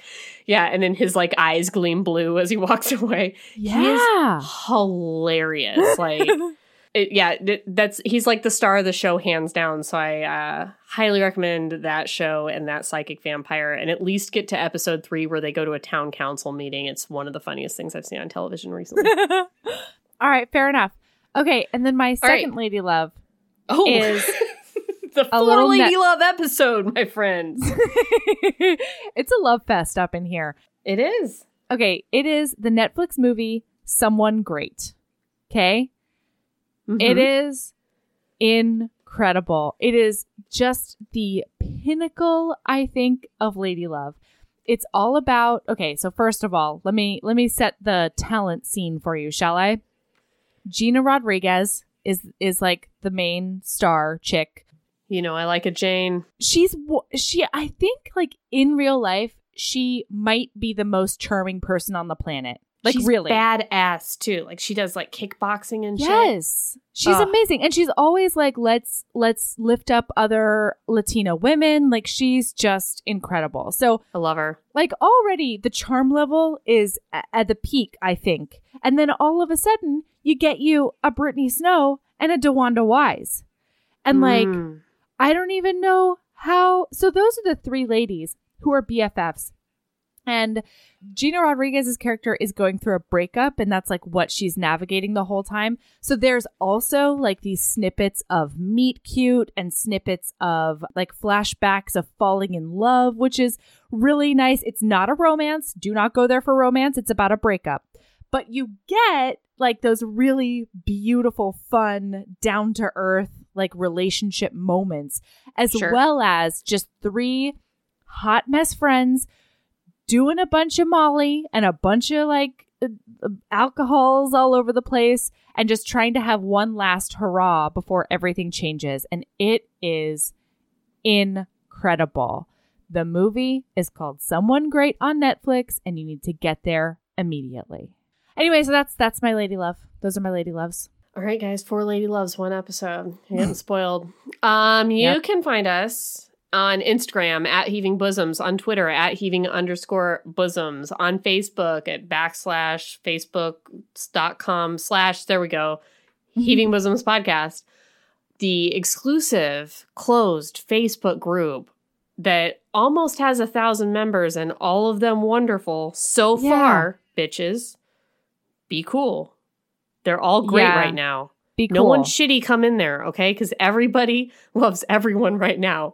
that's right. Um, is the Heaving Bosoms Geriatric Friendship Cult free except for all your possessions? And yes. what else? We have a Patreon, Patreon slash Heaving Bosoms. Uh huh. Um, for only five dollars a month, you can listen to all those great Patreon bonus episodes. It includes me and Cole talking about who and who can and who cannot get it in Game of Thrones, um, and the Fever Dream from yeah. what you call it, Fires It of Winter, us performing the Fever Dream one woman show. two woman show. uh huh. What was the one? Uh, and some tinglers. We've got uh, Bitcoin in my butt and he's handsome coming up. Uh, good Yeah. stuff. And we also have merch at Redbubble. You can get a mug, you can get a t-shirt, you can get an It's On TM t-shirt, you can get a Bing Boom Bong t-shirt, you can get a Logistics with Erin t-shirt or a TMI with Melody. They're all Or great. a pouch, a nice pencil case. Who knows? A Who knows? tote, a, Yes. a leggings, a really anything you can think about. A clock. I don't. A scarf? We haven't sold a clock yet. No. Get a clock. Sure. Get you a clock. All right. All Let's right, see. Erin. Keep being a badass. And love yourself as much as you love tits out for breakfast. Hell yes. and we do. And we do. All right. All right. Love you tons. CML. Bye.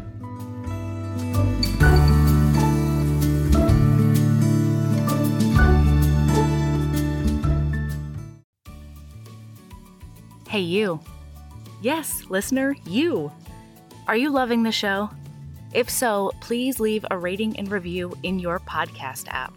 The 90 seconds you take to say something nice not only helps new people find the show, but it makes me super smile over at HBHQ. Also, I've had a few people ask, and the answer is yes. We are still doing the five star bribe. If you leave us a review with five stars, then we'll do whatever book you want.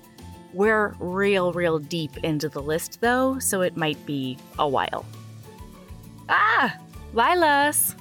Okay, back to the show.